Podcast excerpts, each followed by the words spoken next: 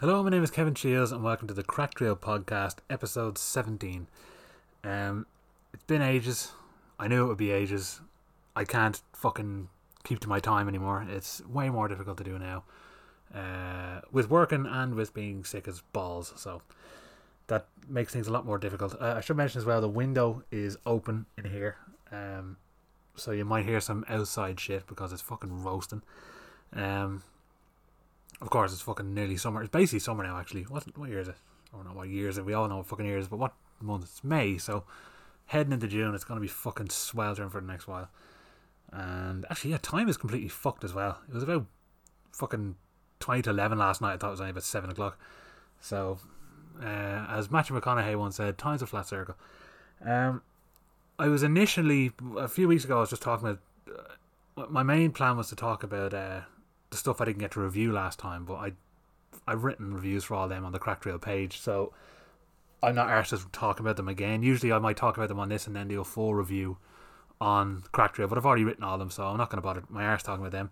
Instead, I'm going to talk about a list that I intended to do months ago, uh, not too long after I did my best films of the decade.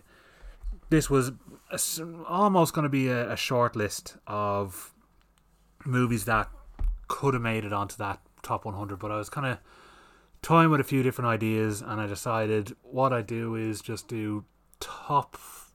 See, it was originally going to just be 20, and then I found about 40. So it's going to be top 40 overlooked movies. So rather than movies that just didn't make the cut, which could be really big, popular movies like the other Planet of the Apes movies I didn't mention and whatnot, um, this is just going to be 40 movies that I think didn't get enough attention or were just they kind of came and went or whatever. So there's to be some rarities in here, and there's to be some stuff you might have heard of, some stuff you hopefully haven't heard of that you want to seek out. But I enjoy all of these movies. However, I'm to talk about a couple of things first. Um, first is now I don't know too much about it. I've only heard about it today because I was wondering. I was freaking out thinking that there was going to be another series of Curb and Barry announced. Now I, I know Barry will probably continue anyway. Curb probably likely to continue. At least I fucking hope it is. But the thing that kind of made me realize it might not be that is the fact that Game of Thrones also did this on their Facebook page. They all put up a new profile picture with this purple banner. And as far as I know, that was their way of basically going. Remember, all our shows uh, we're now on HBO Max, which is basically because I know HBO had HBO Go, and that was more or less their little streaming service, but it was more kind of like RTE player or fucking uh, 4OD or one of them things. It's more just kind of an internet or sorry, completely desktop based website where you could catch up on shows, and it would have the odd older show now, Sopranos and whatnot on it. But this is their version of Disney Plus essentially. So they have a shitload of HBO stuff on it. Uh, loads that I've wanted to see. I still haven't watched Oz. I want to fucking watch that. Uh, I think they have a lot of documentaries, a lot of movies, a lot of TV movies, um, a load of series that they might have only aired in the 90s and shit like that. So as far as I know, it's fucking loaded with stuff. So that's out there now. Um, what else was I going to mention? I was I'm trying to more get news out of the way here. Um, oh yeah, hang on. This is fucking the biggest load of shit ever. I only saw a, a, a thing about this recently. Um, Back to the Future 2 was on Netflix. Now I'm not sure whether this is actually UK Netflix or American Netflix. I didn't really look into that. I, I was just too disgusted by it but they've slightly trimmed the movie to get rid of one of the most important parts of the fucking story. Um, I'm not gonna I'm not gonna just completely go through the whole plot of Back to the Future, but let's say there's an almanac in it, a book that is uh, essential to the plot, and hidden inside the cover is a porn magazine, or not even a porn magazine, just because it's set in the fucking fifties, so it's more just uh, pin-up, lewd kind of fucking images and you don't actually see anything in them. But there's a point where Marty thinks he's found the almanac in the bin, and he opens it and realizes whatever that flesh. Well, it's not flesh world. That's the fucking Twin Peaks one. Ooh la la, it's called. Uh, it's a woman in the front in lingerie, and it's not. It's not that at, at all explicit. Yet it's been cut, and it looks so choppy and fucked up, and it ruins the fucking joke he says in it because he basically says the name of the book ooh la la in a sort of oh fuck this isn't the book I'm looking for kind of way. Yet they got rid of that, and the movie just like there's a whole reason that he's found that fucking book. You don't even know what he's looking at now. So apparently, uh, the creators of the movie, I don't know whether it was Robert Zemeckis or it was just whatever producers or whatever were behind it, but they basically said to Netflix, get that fucking shit off your website now and destroy it. And here's the proper version. Put the real version up on Netflix. And I'm glad they did it. They're right to do it. Because if that's the way it's going to be now, it's, it's a fucking joke. Because they're always trimming shit now, and they're always trying to make it like, oh no, we've we've always had today's 2020s progressive mindset, fucking 40 years ago, whenever else, when they didn't. It's a lot of bollocks. So hopefully, uh, that isn't the way they're trying to turn it now with new releases of it. But Netflix of all places should fucking have it uncut. Like it's actually right. It's bad enough that they don't have theatrical cuts or sorry, extended cuts of certain movies or unrated cuts. For instance, if they had Superbad on there, it'd probably be the version that was in the cinema rather than the funnier, longer version. Um, and of course, with fucking Lord of the Rings, which I do, I will get onto because I do have reviews to do for them because I've uh, I've had a very big turning point with those. Um, but they have fucking the Two Towers and Return of the King, but they don't have Fellowship of the Ring, which makes bollocks all sense because that's the most important one to fucking set everything up. You're just coming in literally two thirds of the way into a fucking story or a third of the way in if you just start with Two Towers. So it, it's nonsense that they haven't got that entire setup. Um, but Netflix of all places, right? So you could go on there and you would see Back to the Future and see that they've cut out a glimpse at a slightly lewd magazine, and then you can go, oh well, I'll just go watch Gaspar Noé's Love, which has full uncensored sex in it. Uh, literally, fucking scroll down two lines, you can fucking find that. It's so fucking nonsense, and just any kind of censorship is beyond fucking daft. Um, but like I said, the producers have reached out, whoever reached out, and they said, "Get that bollocks off there. We want the real version." And now the real version is back, so that's the important thing. Um, yeah, I'll quickly just mention Lord of the Rings then, because I am going to write reviews for them. Although they're hard films to review, I think, because I tend to I don't like to dwell on reviews anymore. I used to do fucking two thousand word reviews on some shit fucking movie, but I don't have the patience anymore to do that. And I spend most of that describing the plot, and whatever else. But really, all I do now is give my opinion on the movie. That's all that fucking matters. If you want to know the plot of the movie, you can fucking look it up. We've every resource in the world for looking at movies these days. So me re-explaining something that you're probably reading, especially if it's on Letterboxd where you actually click into the film and all the info's there. There's not much point me fucking describing it. Um, but because the three movies really just link together as one huge movie, it's hard to kind of, I suppose, separate them in ways. I know there is key moments that you could separate them with, but the fact of the matter is, I saw the trilogy once, and I saw it back in the cinema in was 2001 was Fellowship. I think actually I think they conse- each consecutive year. So 2001, 2002, 2003. I saw all those movies. Um, when I saw Fellowship of the Ring, it just didn't do it for me. At that age, I think I was nine when it came out. I just couldn't get into fantasy stuff of that style. Obviously, like Star Wars, which I know Star Wars it is a sci-fi film in space, but it also it's a fantasy. The sound in space and all. It's kind of it's daft in that sense. It's more of a fantasy thing with a sci-fi theme.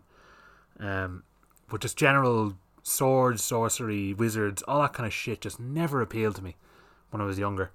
And that film, there was one moment that actually scared the bollocks out of me when I was a kid, and uh, I think it scared most kids, to be honest. I mean, there's a lot of tense kind of shit in it, to be honest. But it was uh, Bilbo's face in it at one point. I remember when I was younger, because I was nine. It scared the bollocks off me. Um, then again, Mr. Bean also scared the shit out of me back then. So, um, you know, that's the way it is as a kid. Um, but that film, I remember just seeing the cinema and I was just kind of bored, and I just I didn't have enough patience for long movies then as well. Um, but so it didn't grab me at all. And then I saw the Two Towers, which I enjoyed more, but I was like, ah, I still find it boring. It's not. I don't really like it. I was kind of just interested in the battle scene. And then Return of the King was the same. I kind of only liked the battle and everything else. I was like, oh, I couldn't give a shit about this. Um, so I had three movies that I saw in the cinema when I was younger, and they never worked for me. They they were just I never hated them. I like I probably went on like I hated them because I used to just be an edgy, annoying asshole cunt of a teenager like we all once were. But at that stage, it was like I never actually hated the movies. I just didn't get into them. They weren't my thing. The the fucking fan ship. What's the word? Fanship's not the word. Fan base where the fuck did I get fanship from? Uh, the fan base I always found extremely annoying as well, so that didn't help. And obviously, uh, the Star Wars fan base are just as fucking bad. But obviously, because I liked Star Wars more, it was easier to just get on that side. And there was always a battle between them. And I kind of, even though I still really enjoy Randall's little speech in Clerks 2 taking the piss out of Lord of the Rings, um, and that's probably one of the edgiest takes you'll ever fucking hear. Um, I still, I still had a bit of respect for them in the sense that no, actually, I didn't really respect them. I just I didn't think much of them at all. I didn't think anything about them. It was when I went to college then that we were learning all about because I mean everything I knew about movies. Here's the thing about movies.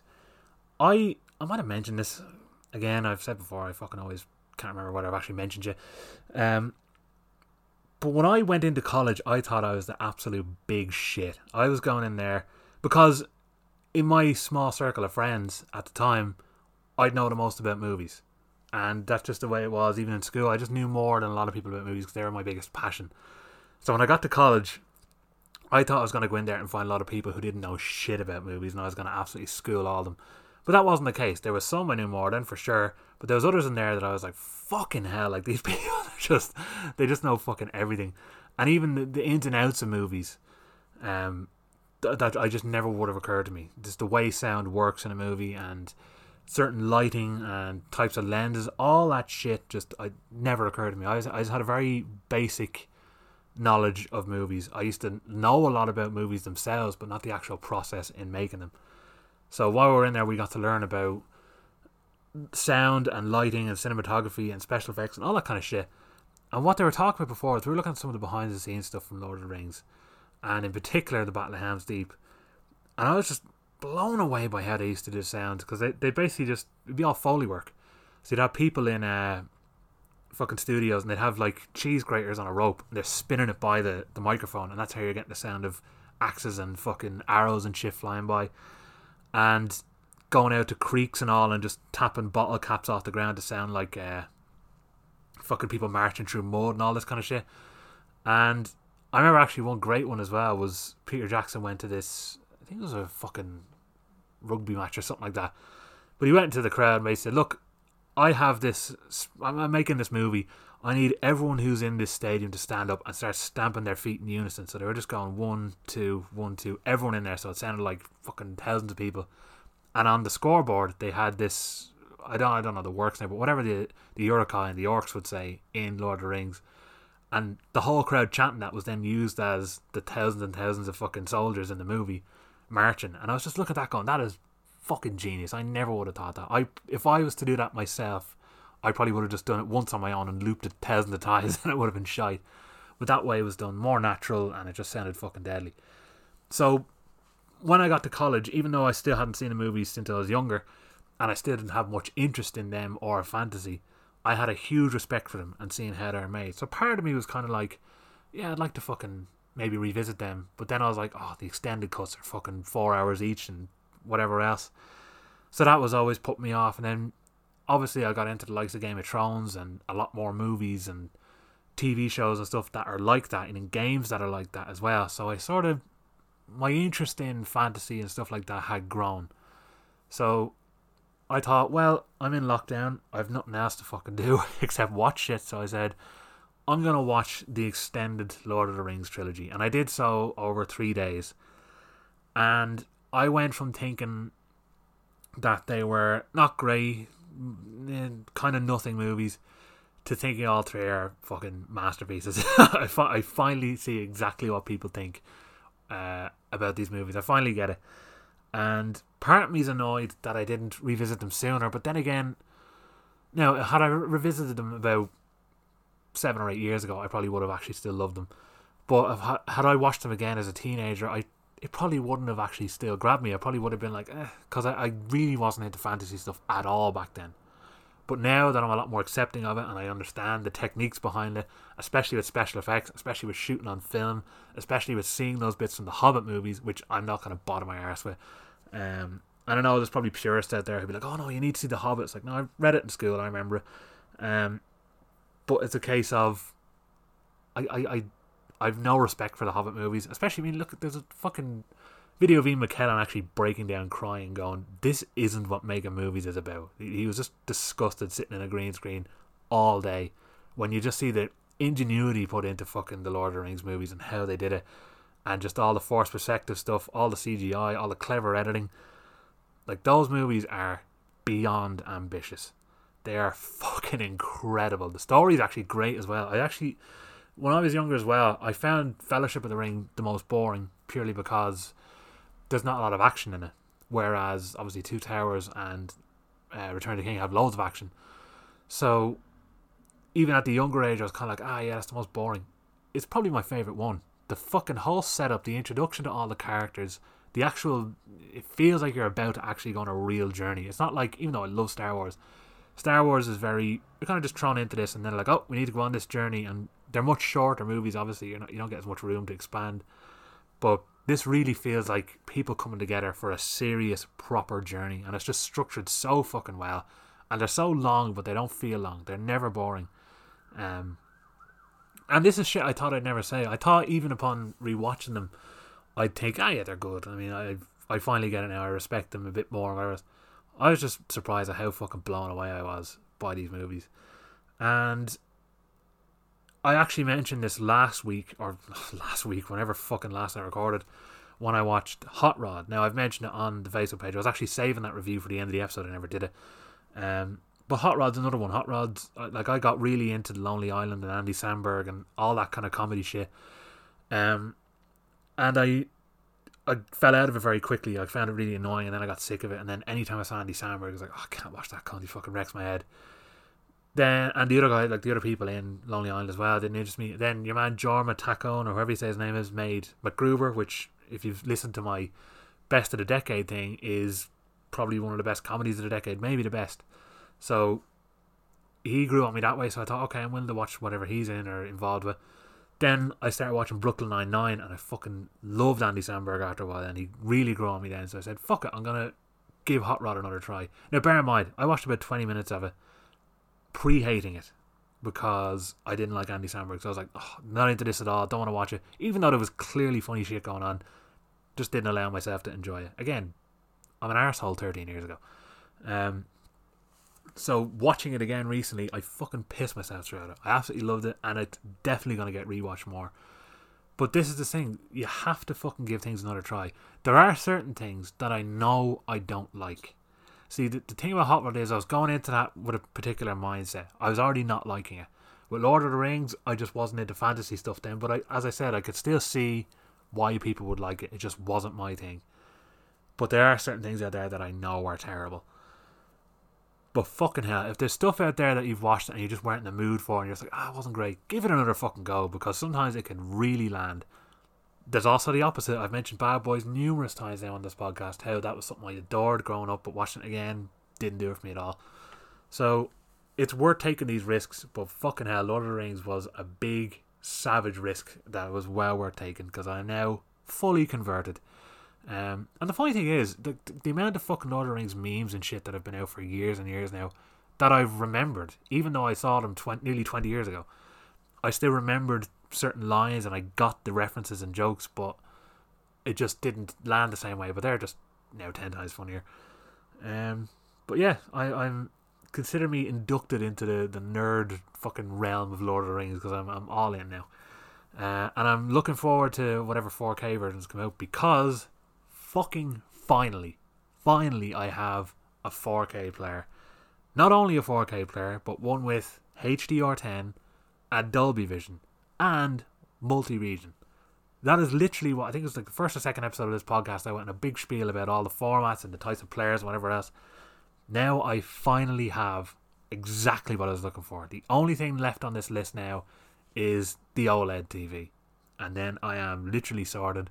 I can sit down, watch movies in pristine quality, the way they're meant to be seen, on a fucking huge TV until I'm literally found swarming with flies, stone dead, because that's how I want to go. Um, I just had to make sure something good is actually on the TV though. I can't just be found dead watching fucking well The Hobbit. Um, but yeah, I finally have that. I bought a shitload of fucking Blu-rays. I have a few 4K things now. I've ordered some other stuff. I'm hoping to get a few American things as well. I know the Scream Factory stuff is shit that I wanted to get for a while because they have Candyman, which I've mentioned Candyman before with the Arrow version that uh, some prick on Amazon fucking scabbed me out of buying. Um, but that one that went out of print, and that it's only the limited edition in in England that has the uh, the uncut version. But the American one actually has the uncut one on the regular version. So I'm gonna try track that one down because the proper version of Candyman is the way to see it. And the fact that they've done that, because I, I don't know if I mentioned Thief the last time when I was talking about this, but Thief, an absolute masterpiece by Michael Mann uh, that stars James Caan. Literally one of the best fucking crime movies I've ever watched. And it's so fucking stylish as well. Um, that movie, when you buy the Arrow regular Arrow Blu-ray, it, it's the director's cut. It's the right version. But the special edition I have has the director's cut plus the theatrical cut. The theatrical cut is the bonus. So if you want to see the original version in cinemas, that's how you get it. Whereas the version that they've put on for Candyman, they have what is essentially the theatrical cut or the the R-rated version as the main version, but as a special feature, you get the extended one. It should be the other way around. I think you should have the uncut version as the main version, and you can have the other version as a bonus. Go, oh, here's the R-rated version if you want to see a trimmed, lesser version of it.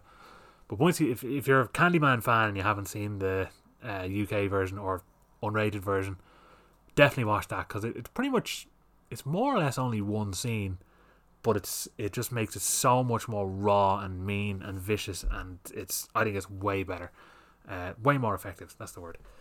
Um, but yeah, I, I've opened up a new realm of fucking movies now. I said realm twice. I mentioned that in Lord of the Rings, I think. But I've opened up a new world, let's say, for movies. I'm going to be buying so many fucking American things that I just have, for some reason, not been released here for one reason or another. Um, and I'm going to finally get them now. So, thumbs up to that. I've so much shit that I ordered as well. And I finally have, it hasn't arrived yet now, um, but the Grindhouse edition of Cannibal Holocaust, which I've been trying to find for literally years, is finally on the way, and I can't wait for it. Although I found out that it actually is multi region as well, but still, I now have that on the way, and I can't wait. Um, but the final bit of, I need to say trivia, of news that I'm going to give is interesting. Now, this is this is uh, something that might only interest a certain amount of people, but I'm eager to see what they've done with it, even though I've not seen the original version. So, what I'm talking about is Zack Snyder, who, by the way, I really want to get his fucking Dawn of the Dead uh, remake on Blu-ray. I fucking love that. And Scream Factory are, have done savage 2K scans of both the theatrical and director's cut of that in a box set. So I want to get them because I think that's one of the best remakes out there. One of the finest zombie movies ever made, and one of the best horror films of that decade. So I need to own that. And every Blu-ray that's come out since has been either not great quality or hasn't been in this country. So now that I have an option to buy it, fucking wherever because of the multi-region, I'm gonna go for that Scream Factory one and it has the original art on the reverse too. Um, with Zack Snyder, there was this whole thing that was going on for years now. I think was it 2018, 2017? Could have been 2019. No, yeah, I think it was 2018. Whenever Justice League came out, um, the studio decided to fuck with it completely and change it around and do this and do that to.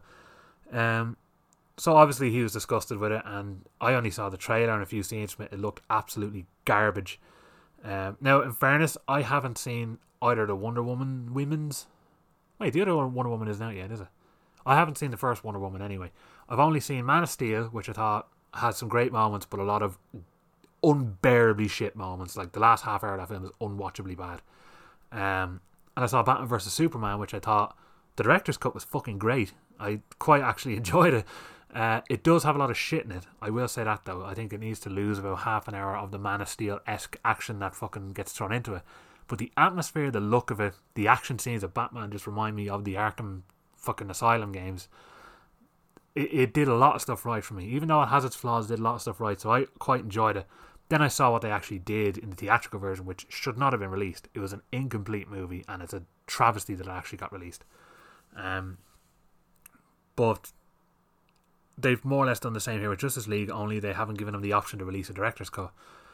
What's happened now, though, is HBO have said, oh no, I meant to mention there was a, tw- a Twitter hashtag that went around called "Release the Snyder Cut," and that fucking went everywhere. It became a big meme, and everyone was like, "Yeah, it's never going to happen." Blah blah. Well, HBO have now decided, yeah, we're going to fucking release that. So I think they're, I don't know whether it's already been edited together or he's re-editing it the way he wanted it but his original vision and original scenes and everything else is going to come out on HBO, potentially on HBO Max. That could be one of the reasons why HBO got it, so it can be an exclusive for them.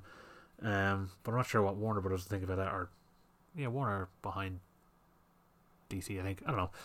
Um, but I'm eager to see that. I, I, I will actually watch those movies in preparation for it because I actually like Shazam as well. That's another DC one I thought was enjoyable. I hate Suicide Squad. Birds of Prey was shit as well. But I, I'm willing to give a chance to the Wonder Woman and Aquaman, and I, I will watch Justice League for the sake of it. Oh no, actually, I don't think I'll bottom my ass watching Justice League. I'll just watch the, the Snyder Cut when it comes out because that's the original vision. Um, but yeah, that that's my news there. Although, see, I was just talking to Joe from Lazy Dads there, literally just before I start recording this, um, because I told my idea that I'm going to talk about some overlooked shit from the the 2010s or the last decade, and he asked was I going to put the thing in there, the prequel to the original masterpiece, because, and I said no because I actually don't like that film. But I would be one thousand percent willing to watch the original version of it because the original version was laden with practical effects, and I've seen some of the behind the scenes animatronics and stuff they did, and it looks fucking deadly. It looks like a love letter to the original. Um, but obviously the studio got cold feet and said, let's just put loads of fucking CGI in it, and they made a balls of the movie, and it looks fucking garbage in, in a lot of scenes. Like some of the CGI is cartoonishly bad. Um, the film itself, though, I wasn't a fan of. I don't like the characters. I think there's some good ideas in it. They have this idea where once the thing assimilates it, it actually can't do that with like piercings and metal and fillings and things like that. So that's one way they're able to detect who may or may not be a thing if they used to have an earring and now they don't, kind of thing. Um, thought that was a really interesting idea, and it's it's fun to see how all the shit that happened at the other outpost went down. Although some of it looks really forced how it was set up that way. Um, but I, I the film itself, I just didn't think it was great. I don't hate the movie. I just don't think it's great. Um, but I'd be willing to watch this other version if the special effects and atmosphere could make up. Because one of the things I hated most about it was how terrible the special effects were. There's a lot of stuff they tried to do right, a lot of stuff they didn't do very well. I like Mary, Elizabeth Winstead. I don't think she was a good lead in this. But I don't know if if they're willing to get their fucking fingers out their arse and say, "All right, people want this, let's give it to them." Because several fucking times now this has happened. People want something, it's being given to them, and now obviously people are going to go in pre-hating this Justice League thing as well. But this is going to please a lot of fans. They need to understand that the fans are the ones who are right, not the cunts who produce the thing, because they're just going to look for money. They're not looking for quality. This will get people interested. If people release this version of the thing now, like the way it was supposed to be, I guarantee you, it'll there'll be a newfound love for the movie, more than likely. Now, people will still criticize how shit the fucking story is because I think uh, I think that's a reasonable argument to make, but it'll be more effective because it was a flop. People didn't like it. People thought it was shite, especially the fans of the original. Joe liked it because Joe likes the Predator. You have to remember that. Um, and no one likes Predator. But this is the way it is. They need to fucking start listening to the fans and start releasing things the way it's supposed to be. The Snyder Cut had it been released in the cinemas, you never know. It could have been a huge hit, but we'll have to see when it comes out. I think it's it could be around this time next year, early next year, maybe. By the time they actually plan to have it released, because he's obviously going to have to re-edit it and do whatever else. But it's very interesting. I think it's an interesting uh, thing that's out happening. And I've gone on for about 20 minutes longer than I intended to when I started this, so I'm going to breeze through these movies. I always fucking do this. And I meant to say as well, I, am just a dick. I fucking was looking at my list of uh, the best films of the 2010s, and there's so much shit I left out. Like, like I, said, I mentioned before, um, Intouchables, I have no clue why that wasn't there. That should have been in there. Uh, and Cloud Atlas was another one I totally forgot. I was going to throw it in this, but it wasn't necessarily overlooked. Well, I suppose it was, but it was a bit bigger than a lot of the shit I'm going to talk about here. Um, there is no structure to this list. This is just how I added them at the time. So my first and last are not going to be. It's it's not an order of best. It's not an order of worst. This is just forty movies from the nod or not the noddies from the tenses that you should fucking watch because they're really good. And I'm going to be quick enough going through them. I hope I say this every time, but I'm not gonna. It's not really going to be a review. It's more just recommendations of uh, movies to see. So we'll start off with number one, and that is Robot and Frank. This was a fucking great fucking movie that I remember seeing. I don't even know when, how I got to see it. I just remember when I saw it, I thought this is fucking one of the most charming, nice, upbeat, quirky indie dramedies that I had seen in a long time. And it stars Frank Langella, and he's a, a elderly safecracker who he's now just living in a retirement home, and his son, I think it's James Marsden, if I remember correctly, um, decides to get him a helper robot. One of these things that if you've, I, I think the way they did it in the movie, they actually had a dwarf in a costume, but it's one of those things you'd see in a the Late Late Show or something like that, where a robot comes out and it can hand you your fucking dinner plate and all that kind of shit. Basically, a helper robot. And because he's so bored living in a retirement home, he decides, I'm going to teach this robot to help me do a robbery. so it's about the, the friendship he builds with that and rekindling of the love with his son and all this kind of stuff. So it's a very warm, light-hearted movie. Very, very enjoyable. I haven't actually seen it since it came out, but I remember just absolutely loving it and hoping it would get a bit more attention. Um, but sadly, it didn't. Uh, so it's one that I highly recommend seeing. It might be on Netflix. Um, see, I haven't researched the location of these movies because uh, I only decided I was going to just do this list yesterday. So I, I didn't bother looking into it because I, I don't have the mental patience or time at the moment. Um, well, I do have time, but you know what I mean. Uh, the mental patience is more important than time. Um, but yeah, that's uh, the first one that I'm going to mention anyway. Robot and Frank, and I think it was my brother who said this. I think it was my brother Johnny said that mispronouncing that name can actually make for an amazing movie opportunity, and that's Robot and Frank. So hopefully, uh, he'll be able to get the money together to invent that film and make it uh, make it so. Um, but yeah, Robot and Frank, thoroughly enjoyable and one I'm actually eager to revisit. So definitely give that one a look. If you want something very upbeat and light and nice, that's the way to go. I'm just looking at the, the, the order of this list now. The next two films are just the complete polar opposite of fucking Robot and Frank.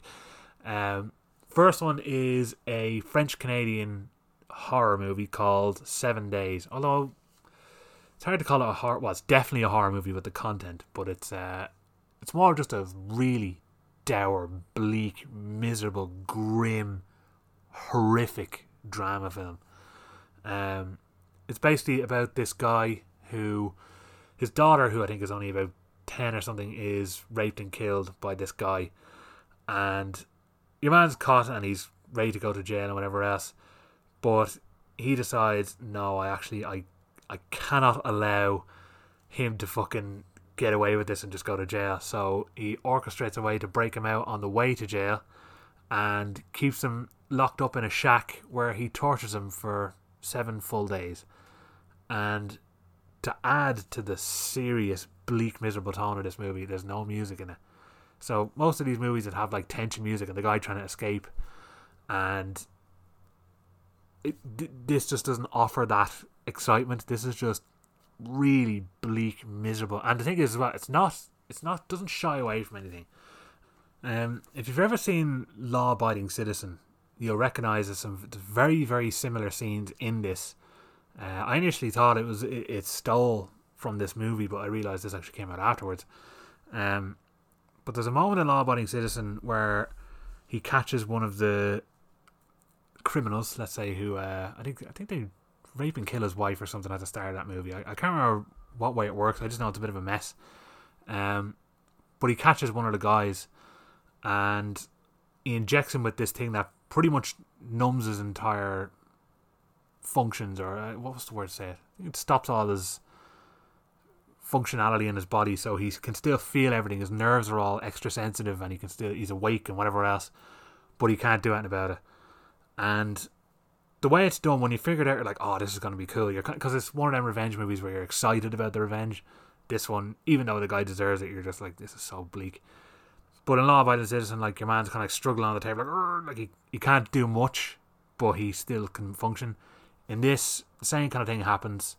He paralyzes him at one point at the start, and starts doing things to him. And there's just again, there's no music. You just hear the sounds of whatever's happening because I don't want to ruin it. Because this is a movie you don't want to ruin in terms of what happens. Oh, there's, there's one or two things I will mention just because how fucked they are, but I don't. I don't want to explain too much about this. But he does something in that sense. But all you can see is a tear coming out of his eye. you just know he's feeling all this. He can't scream, he can't move.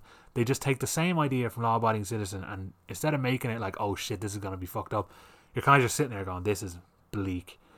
And some of the this stuff just goes on all the time. And again, in Law Abiding Citizen, the people he tortures in it, they're kind of still dressed up and they they kind of still look Hollywoodish. In this, your man is in the nip the whole time, and he's just dirty. At one point, he's hung up by his hands and getting whipped with chains to the point where he just goes unconscious, and he's not even getting hit in the head. It's just I remember I watched it one of the lads before, and we are both just like, "This is so fucking bleak." Um, it's a mean, nasty fucking movie, but it's actually brilliant. The the way they get into his psyche throughout it is really fucking well done. Um, it becomes a manhunt movie then as well because you have a cop who his wife was killed in a bank robbery, and he just feels like he's lost everything. But now he's he feels obliged to go hunt this guy down and stop him from basically torturing him because he's on the run now, torturing this guy. It's not like these other movies where they get to kidnap someone and torture them, but there's no, uh, what's the word? There's no pursuit, let's say, from the police or anything like that. He has fucking people after him, so it's it adds a bit of tension to it. But yeah, it's it's a mean, rough, fucking bleak movie, but it's fucking excellent. So seven days if you want something uh, completely, uh, I suppose, night ruiningly bleak. Uh, the next movie is almost equally as bleak, but uh, there's a lot more tension and excitement kind of stuff in it, and it's phenomenally well fucking made. Uh, it's a ultra grim Spanish tiger robbery movie, movie, tiger robbery movie called Kidnapped, and the whole movie is probably shot in maybe seven or eight takes. They're all long takes, and they're all fucking insanely well done. Um, movie opens, it kind of sets the tone. There's a guy with a bag over his head, tied up in the woods, and he just wakes up and he's trying to find his way out of there. That's kind of how it starts to give you an idea that this is what the people who come in later in the movie are capable of. And the idea is it's just a rich suburban family living in a house when a burglar decides to fucking or not a burglar, a group of lads smash their way in and there's a daughter and a mother there and they basically have weapons and they say, Right, da da da, you have to come with me to the bank machines and empty them all out and then we'll let your wife and daughter go. So he's stuck in that situation, but the whole movie is done in long takes, and the way they do it is just so fucking good because the camera at one point splits, and you're literally watching two separate movies happening at the same time till the camera event like both cameramen eventually sync up next to each other and the screen turns into one shot again and it's just I was blown away by how well they did it. The tension is ramped up so fucking high because there's so many moments of people call into the house and they're basically like, "We're gonna kill your daughter if you answer the door," all that kind of shit. Typical tension you get in any of these kind of home invasion movies. But the way it's handling this is mind blowing. It's ultra tense. It's dark. It's fucked up, and it's unrelentingly fucking bleak. Um, but it's a fucking good one, especially if you're into just the technical side of how these movies are done. This is fucking incredible. So, kidnapped from what year was it? I think it was maybe 2012 or something. I didn't think to actually look at the fucking years that these came out, but they're all from the 2010, so you can find them that way. But it's a Spanish one, home invasion thriller. Was on Netflix. It went on Netflix for like two weeks and then it was gone again. Um, whether it's come back, I'm not sure. But if if you ever see it on there, give it a look because it's fucking fantastic. Um, up next is a kind of rare movie that uh, I'd been meaning to see it for years and years and years, and I finally got to have a look at it a couple of years ago after some people recommended it. Uh, actually, two lads from podcasting them softly, um, Frank Mangranelli, I think that's how you say his name. Could have said that wrong. If I did, I apologise. And Nate Hill, who are just huge fucking movie fans, and they they like to look for movies that are always underappreciated and give them the appreciation they deserve. And this movie in particular was one that they had mentioned a lot. That has always been kind of perceived as a pile of shite. People don't seem to like it. I cannot understand why, because it fucking blew me away. Uh, it's called I Melt with You, and it stars Jeremy Piven, Rob Lowe, and Thomas Jane, and there's another guy I'll never remember his name. But it's about four friends who every few years, I don't know how many years it actually is. I don't think it's every one year. It could be. I, actually, I don't think it is. I think it's every few years they meet up and they just have ultra big fucking sessions in uh, a gaff they rent. So they just get literally Hunter S. Thompson levels of fucking drugs, drink, prostitutes, whatever the fuck they want. They just go to this gaff and they just let loose. But this is one where they're older now. They feel like th- their best years are behind them, and it's a and in particular, there's a pact that they made years ago that kind of comes into play again, and the whole movie is just about the male psyche in that sense. And it's it. What I find interesting about it is it kind of looks at how men behave and treat and why they act this way. It kind of it, it's something that actually investigates this and goes deep into it rather than just being like typical bro movie or something like that. This is actually something that goes into the mindset and why men behave certain ways. And I actually think it's really fucking well done. It's really smart an amazing soundtrack. Literally every fucking song on it is fantastic. Uh, a lot of it would be kind of English pop punk bands and stuff from the, the early 80s and 70s and stuff like that. A lot of that kind of stuff in there. Um, no, just it really fucking blew me away. It's it's tough too. It's a fucking dark one. That's actually three dark ones in a row because you forget how dark this is. And I wondered because when you see a cast like that, it looks like it's going to be a comedy. Rob Lowe, Jeremy Piven, and I suppose Thomas Jane has done a bit more drama. But the three of them, you think this is going to be kind of fun. And then I remember seeing the actual plot of the movie and thinking, or hearing the plot of the movie and thinking that actually sounds like good fun. But when you watch it, it's not fun. It's just a, it's a sad, bleak, and uh, albeit at times funny and at times enjoyable, but just a, a, a sad roller coaster of, uh, I suppose, manhood. I don't even know how to describe it in that sense, but it's well worth watching. It's called I Melt with You, and yeah, very very high recommendation there. Um, after that was one that I saw in what year did it come out? 2012 or 2013, and I expected something totally fucking different. And that's a British, if you want to, no, I, I wouldn't even call it a crime film. It's a drama film called Wild Bill, and it's about this guy who he's just out of prison and he's trying to reconnect with his son, who's played by the man with the eyebrows, Will Poulter, and his daughter, who I can't remember the, the daughter's name, or it could be a little brother actually, or uh, sorry, a, a, another son. I can't remember. It's been a long time since I've seen it. I just remember loving it. Um, and he's trying to reconnect with them, but he has sort of criminal or gangster buddies. Uh, one, the main one played by Andy Serkis, who are trying to sort of pull him back into that life. And it's not, it doesn't go any of the typical ways he expected it. I was thoroughly fucking impressed with how they handled this movie. It's a really good, powerful drama film that has does have moments of lightness and comedy and stuff in it. And I wouldn't go as to call it bleak at all. Um, it does have some very good dramatic scenes, but it, it wouldn't go down the bleak road. I just thought it was fucking really nice, really well done smart as well, brilliantly fucking acted. You tend to get that with a lot of British movies anyway, um, because I mean British drama always seems a lot more realistic than American drama for me. I don't know why, but it works a lot better for me. But um, that's definitely one you should fucking watch. And here's the problem as well. The the reason I mentioned it caught me off guard is because the marketing for it. When I meant, when I nearly mentioned crime there, it's made to look like a fucking Guy Ritchie style good crack, fucking what Bill used to fucking he's mad and whatever else. It's not like that at all. It's a very serious, very well made. Actually, Dexter Fletcher made it, who's gone on to fucking do. He took over Bohemian Rhapsody and finished it because a pedo was directing it, and he decided we don't need him anymore. And now he went on to do Rocket Man as well. So he's well established himself as someone who knows what he's doing behind the camera, and he's actually in Lock Stock. That was another reason I thought, oh, this is going to be another Lock Stock wannabe. But it's not that at all. It's a fucking excellent drama.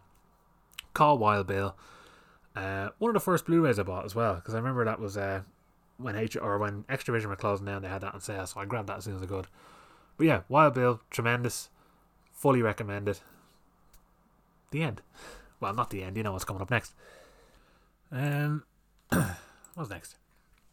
So the battery is number six, and this is one that actually showed at Horrorthon, and unfortunately I missed it. I really wish I fucking could have seen it because I didn't know much about it at the time.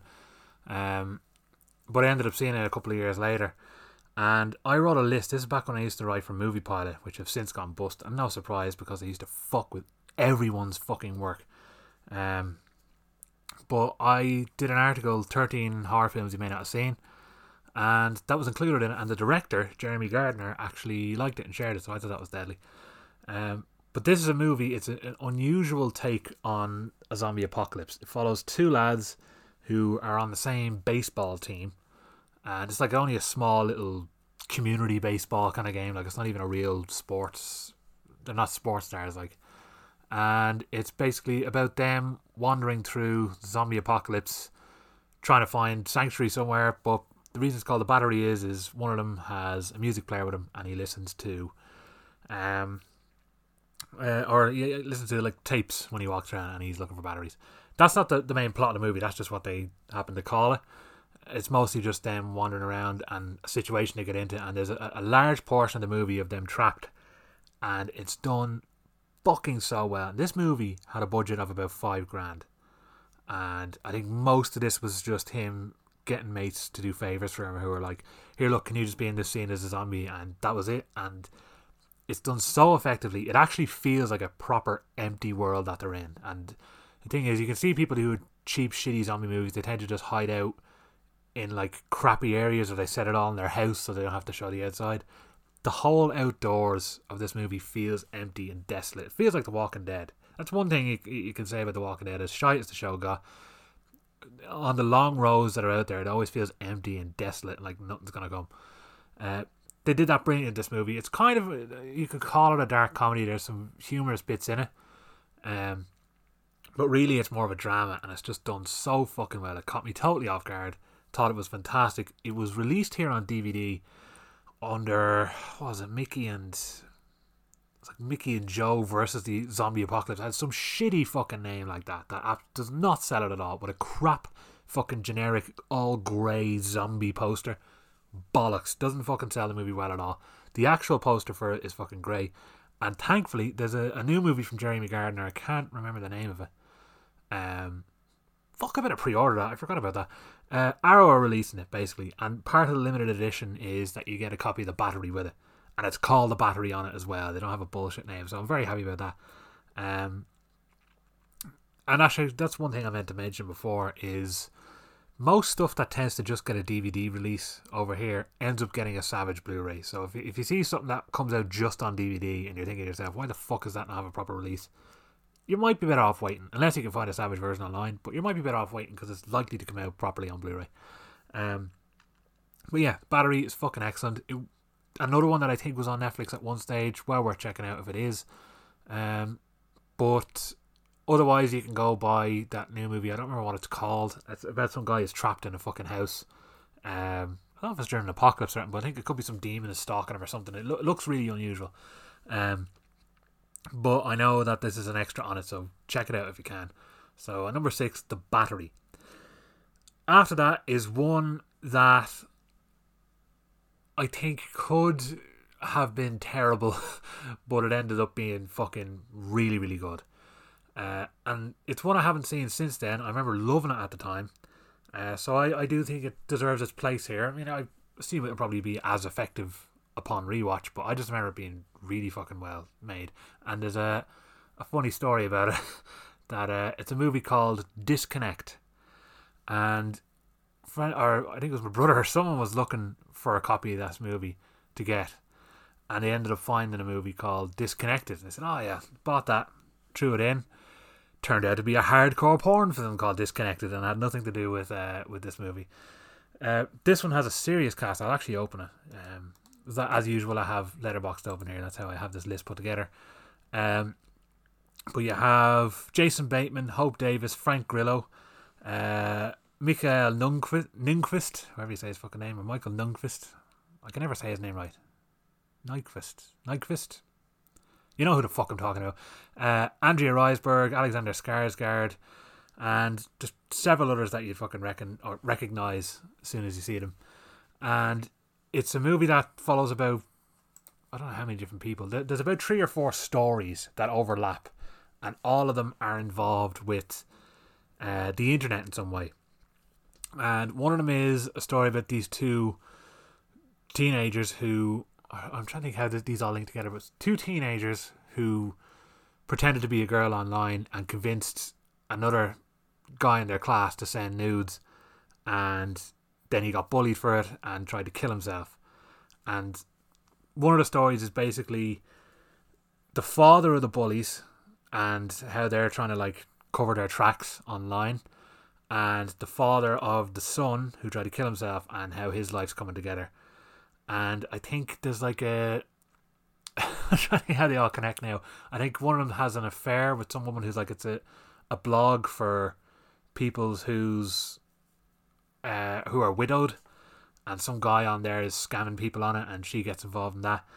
And I think there's a couple who was it they he might have killed their son or something. They tried track him down online. They may or may not have the right guy. There's all these different strands that come up. I I, I don't fully remember it. As I said, I haven't seen it since 2012 around then. But I just remember being captivated by each story. They all have a decent message about the dangers of online and how bullying is cunty. And I remember just coming together in a seriously good. Actually, there's a, another story. I think it's there's a girl who she's it's essentially the same as OnlyFans or one of them things. She's a cam girl, but I think it's a reporter or something. She's like, I want to get this girl out of this because it was it was in a sort of more of a trafficking sort of way rather than people just setting it up themselves. And I remember that that was she tracks her down online or something. It's all internet based. And the thing about internet based things is they can be shite. They can be really obvious on the nose, the dangers of the internet, prowler kind of shite. But this was done really fucking well. The characters are all good. It was I think it was one of the first drama things I saw Jason Bateman in before he's now made a great name for himself as one of the fucking best dramatic actors out there. But I remember seeing this going, holy fuck, this is really serious. It's really well made. It's really entertaining. Um, and I remember that, as I said, it comes together really fucking well, and all the stories overlap in a really good way. So it's definitely worth checking out. Uh, it's called Disconnect. Make sure you don't see Disconnected unless that's what you're up to for the night. But if you're looking for this movie, Disconnect is the title. I think it got released here. I it might have had a different name, because like I said, they, they fucking do that. Like like I said, with that the battery and whatever they call it, Mickey Bo and me, or whatever the fuck it's called. Um, let me check because I know it had a different name, and I remember looking at it going, "Why have they fucking changed that name?" Um, because I think it'll be more appealing to people. I don't think that's how it works. Um, let me see. It was called the UK. Oh no, it was called Disconnect here as well. I don't know where what I saw a different name for. Ah, either way, go check out Disconnect. I don't know where it's actually streaming. It should be streaming somewhere. It actually didn't come out in the UK in 2015 apparently. Premiered on TV. Um well, which is unusual. But it's one I highly fucking recommend. I don't know if there's a Blu-ray of it. If there is, I might actually track it down myself. But I, I do have a few other titles in here that will probably have different uh, different names. But that's one fully recommended. I've said that twenty times. I recommend it. Uh, after that is something that's kind of similar uh, in the bullying realm of things, but this is more akin to something like Elephant or was it Zero Zero Day Zero Hour? I can't remember what it's called, but it's uh it's essentially got this really dark undertone to it. And it's a movie called The Dirties, and I remember hearing about it because Kevin Smith, I think, produced it or he was pushing it in some way um, because he was like, this is a fucking really interesting movie made by some teenagers. It's fucking class. The whole thing is shot like a found footage movie. And it's basically this teenager who is gradually becoming a bit more unhinged.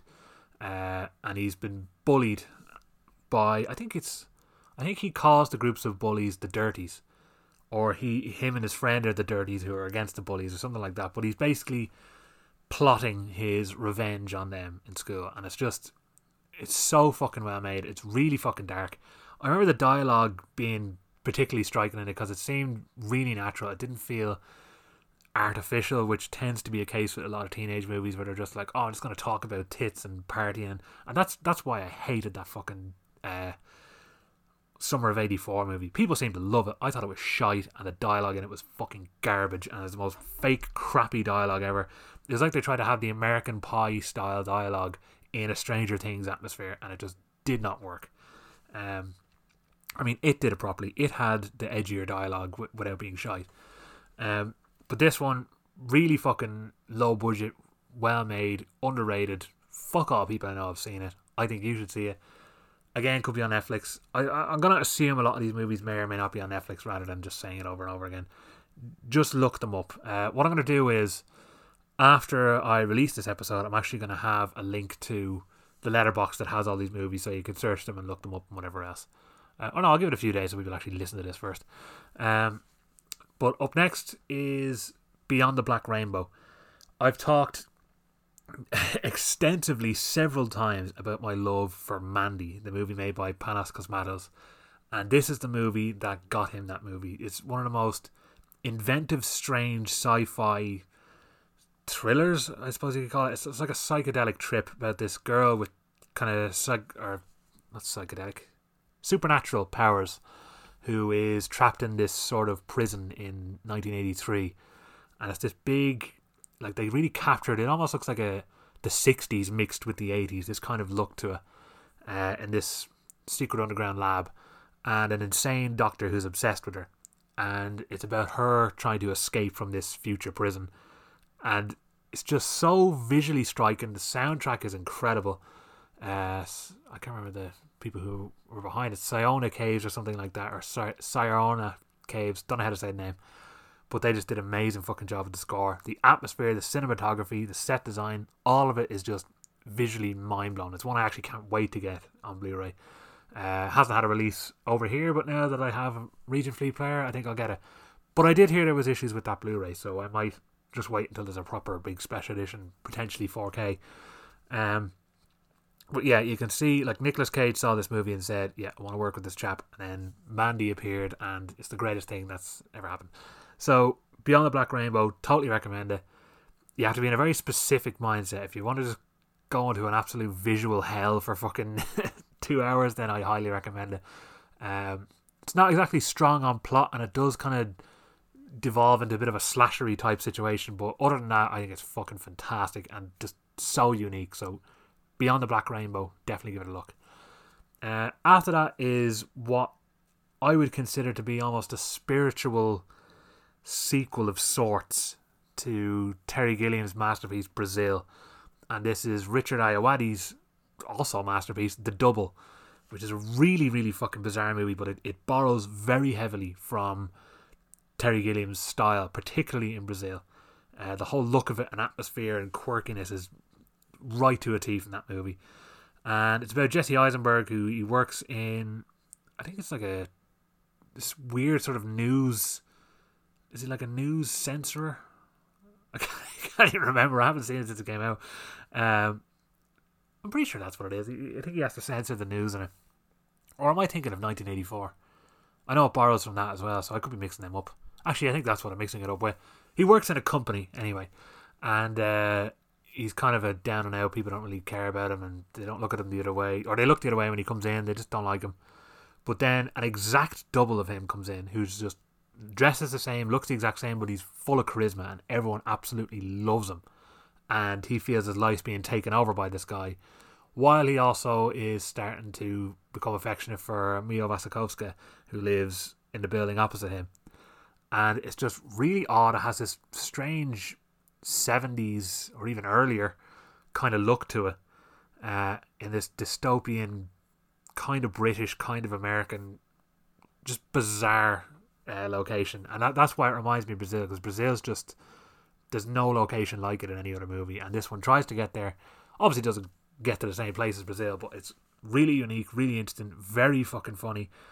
And this was the movie that made me go, okay, I can give this guy another try because at that stage I fucking hated the IT crowd and virtually anything to do with them. So obviously I've come around to the IT crowd. So I don't think it's amazing the way people do, but it is actually quite funny. Um, but couldn't stand Richard Ayoade. Saw this, thought, okay, he's one to look at. And then I watched Submarine and thought, right, this chap has my full 100% support on any movie he wants to do. So this is one that actually very could have easily made that list as well. Um, but obviously there was just too too much good to select from. But one I'd highly recommend. Oh, it's Jesse Eisenberg, by the way. I don't know if I mentioned that, but he's the the guy with the double. Um, next is one I, a movie I hadn't heard of uh, until it just kind of fell on my lap. And fucking hell, I think this is one of the funniest comedies I'd seen of the decade. Although, like I said, there was just better movies in that list. Is the reason I didn't go in there. But this could have easily made my list of the best of the decade. The guy in it, though, the lead character, is ultra controversial in uh, real life. And this movie now it would probably not get released, uh, particularly in as I mentioned earlier. when I reviewed uh, Norm Macdonald's movie Dirty Work. There's a comedic fascism that's going on now, and it's been going on for years now, and it's just getting worse and worse.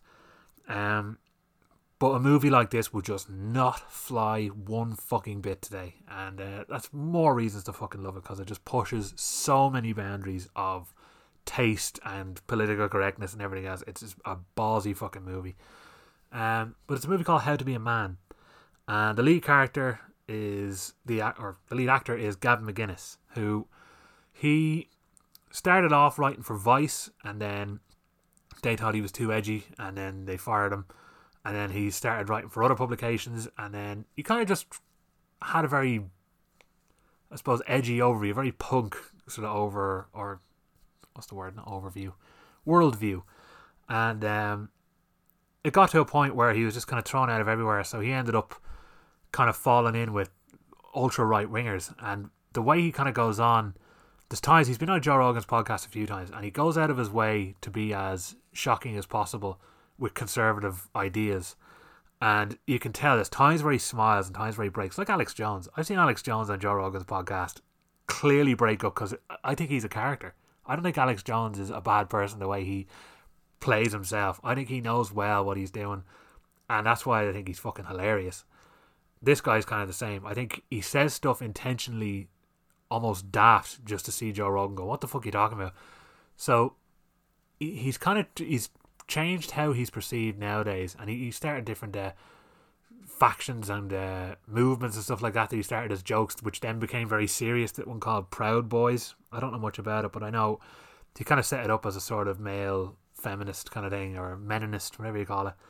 And then it ended up taking off and becoming really serious. And he was like, okay, I'm going to distance myself from this. So I can tell that he, he, he's a troll in a world where trolls aren't able to troll anymore. And I think that's kind of hurt. But enough about him. This is about the movie. Um, the idea is, that he finds out that he has a son. Oh no, he finds out that he's going to have a son, but he also finds out that he's terminally ill, and he decides, "Fuck, I want to be able to impart wisdom on my son, but I'm also dying. So how am I going to do that? I'm not even going to see him born." So he goes on Craigslist and finds a videographer and says, "Here, will you just film me while I record life lessons for my son about how to be a man?" And I'm going to do it because he's going to die. And he's like, "Okay, fair enough." So it's him and this teenager who are going around, and he's essentially giving lessons for his son, but they also are imparted onto this teenager, and some of them are just fucking nuts. Some of the shit that goes on in this movie is just insane. With the level of drugs, some of the shit that he says, some of the stuff that he does, the nudity and the sex, like it pushes so many fucking boundaries, but it's side-splittingly funny, and I would highly fucking recommend it. Um, it's a hard enough one to find. It's been on and off Netflix for a while. You can, I think it might be on the American one, which you can probably find a VPN, but if you can track it down in any way, shape, or form, I'd highly recommend doing so because it's fucking hilarious. But be aware that some some boundaries are going to be pushed with it. Um, after that, then we have I don't even have these numbered, like I said, because I, I, I it probably would have been easier if I numbered them. So what number was that? So five, ten. That was eleven. So number twelve, we have these final hours, and this is a fucking fantastic Australian um, sci-fi thriller. Um, essentially the world has found out that the sun is going to collide with it uh, in a, like I think 12 hours or something like that is all they have. So what a group of people have decided to do is they're going to just throw a huge drug filled fucking session and just go out all happy together. And that's that's the idea of this party that's going on. And this guy who's on the way there after I think think he's just broken up with his girlfriend, but he's he's pretty much in a bad way. Uh, he finds this twelve year old girl who's about to be attacked and raped and killed by this guy just in the streets because the streets are just pandemonium now because I mean there's only twelve hours before the world ends basically, and he ends up saving her and is pretty pretty much intent of bringing her to this party so that she can just be with people and safe when this is all going on and that's the basic idea I'm going to give because there's a lot more to it I don't want to talk about um but it is just I remember being blown away by this one. The music in it, the the look of it, the idea of it, the atmosphere, the acting, just the way it comes together is so fucking brilliant. And it's one I actually really want to get my hands on because I was really really impressed with it, and it nearly again made it onto the the best list. Um, but it actually it suits here better because not a lot of people know about it. It was on Netflix, I know for sure. So if you can find a movie called These Final Hours on it, definitely give it a look. Really, really smart, really well done. A 13 is one that again has its title changed over here. I cannot for the fucking life of me understand why. It's a garbage title and a garbage cover. I did get the Blu-ray because it was a fiver. Uh, and I wanted to have the movie, but fucking hell. Actually, now that I can get American ones, if I can find it cheap, I'll just it on that. But it's a movie that I know it as Pawn Shop Chronicles, and it got released over here as Hustlers. A movie that has fucking several titles called Hustlers over here. Um, and words involving the hustle. Um, but it has a fucking huge cast, and here's the here's the problem as well. Posters for this movie are not good, um, particularly the UK one, um, because I mean you've got Brendan Fraser, Elijah Wood, Vincent D'Onofrio, Thomas Jane, Lukas Haas, Chi McBride, Ashlee Simpson, Norman Reedus, DJ Qualls, Matt Dillon, Paul Walker, fucking loads of people. Paul Walker was actually this is one of the most interesting ones I saw him in. Um, and the idea of it is it's three small stories that gradually overlap.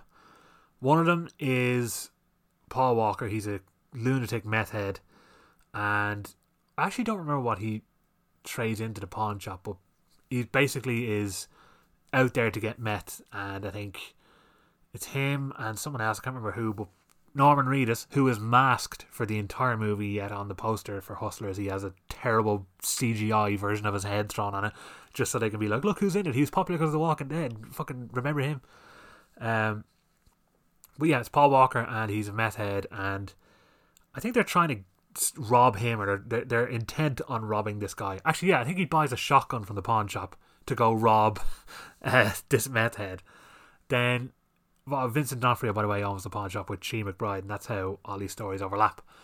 The second story is um, Matt Dillon, who he goes to the pawn shop with his uh, new fiance to look for a ring, and while he's there, he sees the ring of his wife who went missing, and decides, okay, I need to find out who traded this in. I'm going to hunt this guy down because I know she was kidnapped, and that's his story. Then kicks off, and then the third story is Brendan Fraser, who he kind of has a bit of a crossroads sort of situation where he's a totally failing down and out, um, what's the word, Elvis impersonator, and he potentially gets a chance to meet it, make a deal with the devil. So all these stories overlap in really good ways. It's really good fucking fun. It goes to some seriously nasty, violent places, but also goes to some really darkly funny places. So There's a lot going on. This it has it's like three different genres lumped together I loved it. I thought it was a load of fucking fun. And it was done by Wayne Kramer, who did Running Scared, which is one of the most underrated fucking movies of the the noughties. Actually, I have to remember just make sure his name is actually Wayne Kramer because I always mix up with someone else. Yeah, Wayne Kramer. Um, because I sometimes mix him up with fucking what's his face who made Narc. Um, Joe something I can't remember. Um, Joe Carnahan. That's what it is. Um, but yeah, this one fully recommend it. Um, try if you can get an American version. Say you don't have to be stuck with that shitty Hustlers cover, but if it, it, it might be online. I know, I know for sure it was on Netflix at one stage. It could have been America, but like I said, assume all these are available somewhere to find, and hunt for them because this one's very, very good. Uh, at what am I at? Fourteen. Jeez, I'm going slow here. Uh, at number fourteen is one with Shia LaBeouf called now, again, this is another one with two titles. It's known in America as Charlie Countryman, and it's known over here as The Necessary Death of Charlie Countryman. Um, very fucking unusual one. It's himself, and I'm not going to remember her name now. Fuck, she's in The Wrestler. I don't know why I forgot her name. Allow me to check. Evan Rachel Wood, that's it. Um, basically, he's uh, come over to uh, Bucharest or no, it's Bucharest or Budapest? Which one's in Romania? I think it's Bucharest. Yeah, it is Bucharest. He's basically gone over there for a holiday and he meets eyes with Evan Rachel Wood, who he decides he's fallen for and wants to get with her, but she happens to be the ex of a lunatic drug dealer played by Mads Mikkelsen. And Mads Mikkelsen's friend is uh, Til Schweiger, who's what's his face in Inglourious Basterds, not the Bear Jew. Um, Jesus, I can't remember his fucking name now. My brain has actually gone to shit at the moment. He's in Inglourious Basterds. Hugo Stiglitz, that's who he is. Um, and they're best mates, and it ends up being there's actually a bigger cast in this than I remember. I don't remember Vincent D'Onofrio or Melissa Leo. Aubrey Plaza, I don't remember in it at all, or John Hurt. It's fucking lots of people I can't remember in this. Uh, but I do remember Rupert Grint and James Buckley um, from both Harry Potter and Inbetweeners as just two scally British lads he meets on the holiday. But it's essentially him really wanting to get with this girl, but he has to get through lunatic Mads Mikkelsen in it, who goes around with a fucking gun and Hawaiian shirt. So if that doesn't sell it, I don't know what will. I remember just being blown away with it. It looks amazing. It's a really good kind of romantic drama as well as a kind of a crime thriller. Amazing score. But I, I'm pissed off about it because this is a movie where, for some reason, all right, girls getting head in a movie was enough to get it an NC 17 for years. And that was something that was contested against when Blue Valentine came out because Ryan Gosling said there's a scene in that where he goes down on not Carey Mulligan. Oh, I can't remember her name. But he goes down on her and the MPAA were like, Oh, this is practically pornographic, we're gonna have to give this an NC seventeen. And he was like, uh, have you not seen the amount of fucking teen comedies where girls get give blowjobs and fucking American Pie is people literally spitting jizz out into a cup and all kinds of fucking shit. Yet they just get thrown an R rating. They're fine. It's like it's ridiculous and it is a form of sexism and it is because I think Boys Don't Cry had the same issue. Uh, girl going down another girl. That's enough to get an NC seventeen. This movie had apparently just due to this scene had an entire portion of the movie cut out because there's a scene with oral sex in it and immediately it just fades to black and then it's 10 minutes later into the plot. And apparently a whole chunk of the movie was taken out because of that scene that leads up to it. How fucking ridiculous is that shit? And it still hasn't been reinserted anywhere else. Uh, the scene I mean nothing else. But I don't understand why it hasn't been released properly Unfortunately, this is the only way to see it, but it is a good way to see it still because it's a fucking fantastic movie. So there's just a, an extra bit of trivia as to why the MPAA are stupid, fucking horrible cunts. So at number 15 is oh, this is a fucking bleak one. Uh, this is a movie called The Treatment, and I think it's Danish, uh, or it could have been Norwegian. Um, it essentially follows a detective who when he was about nine or so, his brother disappeared, and they reckon it was at the hands of this psycho paedophile chap, um, who had never been caught, and there was no proof of it, and whatever else. And he's kind of been living with that horrendous, uh, haunted by that image for years. He kind of sees the, the the guy around the place in his mind and things like that, and he ends up being put on a case of a nine year old who's been kidnapped by this lunatic paedophile guy. So it's him trying to track this guy down before something happens to the kid. But this guy behaves very differently. He essentially forces. Actually, I don't even want to. I don't want to ruin it, because uh, I didn't know where this movie was going to go. When I figured out what was happening, I was like, "This is fucked up." But he basically has a very different method for what he does, and it's a race against time to try save this kid who has been kidnapped by this lunatic, and it is just so fu- it's one of the most brutal and raw, grim fucking tr- thrillers I've seen in a long time. But it's actually captivating as well. What's what's amazing about the movie is is that this is the kind of thing that can go into exploitative, disturbing, disgusting, obvious, just grim shit like a horror movie. But it doesn't do that. It has it'd be like Seven. It has that atmosphere of you know what's going on, you know this is the world that you're in, but you don't necessarily necessarily see a lot of horrendous shit. It's just you know this is the atmosphere and the tone and the drama, and that's what this is like. This is a really raw, gritty fucking movie, but it's fucking really good. It's called The Treatment, and I think it was like 2015 or something when it came out, but it's fucking dark. Um, I would recommend it, but you need a fucking you'd need to be into those kind of movies to uh, to be able to stomach it. And I've actually clicked out of the fucking list like a complete dick. So give me one second. And here we are back in the list. Yeah, so the treatment. Uh, I'd highly recommend it, but I, I highly recommend it to a very specific audience. If you can handle really tough, dramatic shit, then definitely go for it. Um, definitely to speed up me fucking talking about these movies. This happens all the time. I keep fucking going off on tangents. Um, the next is a movie called Land of Mine, an amazing Danish movie um, about. Actually, that's the other thing I keep doing, and I'm only going to address this now once.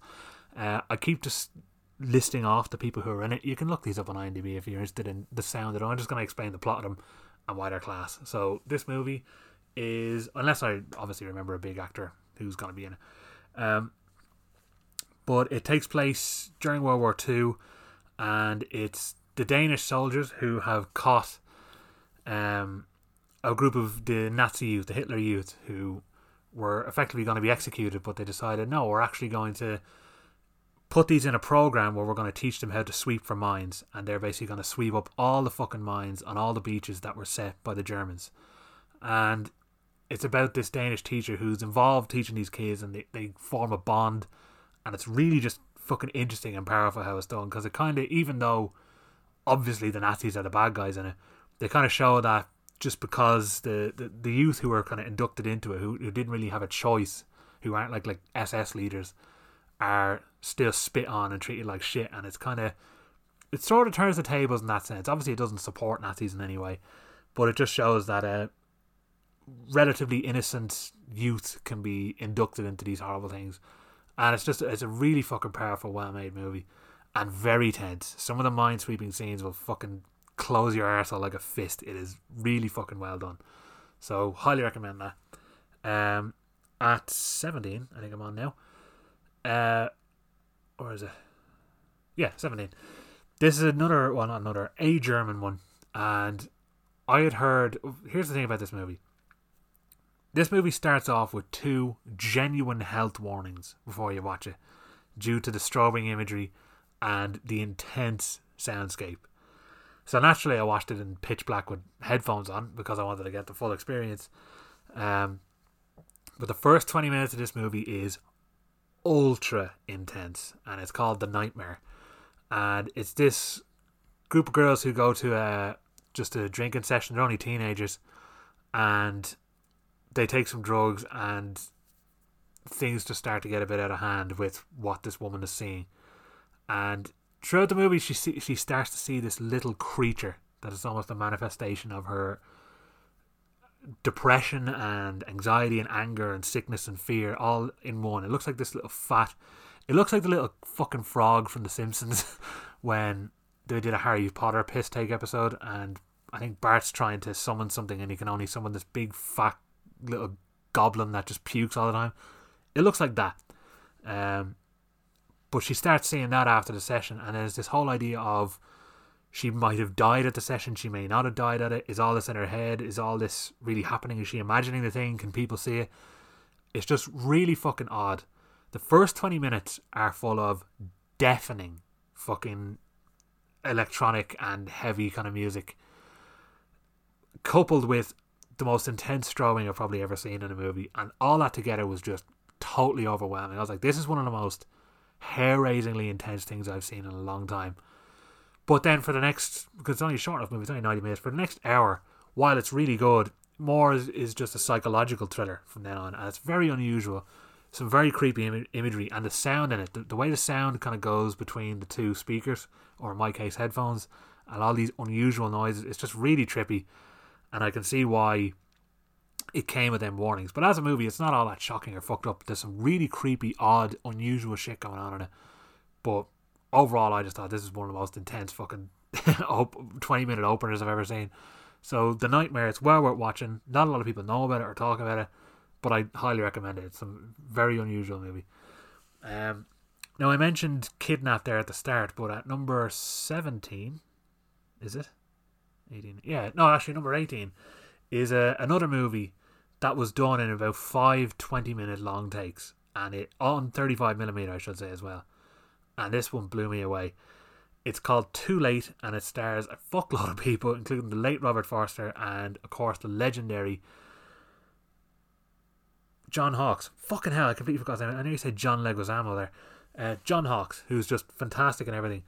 This movie's an odd one to kind of pin down though because it's kind of a a private detective story of a guy trying to find this girl, but he's also trying to re or try solve the murder of this girl. Sorry, um, but he's also caught up in a a triangle to potentially find his long lost daughter and all these different things that are kind of coming together, and it's it's quite unusual. Um, but the whole movie is shot in five 20 minute takes, and some of the some of the techniques used in this blew my fucking mind.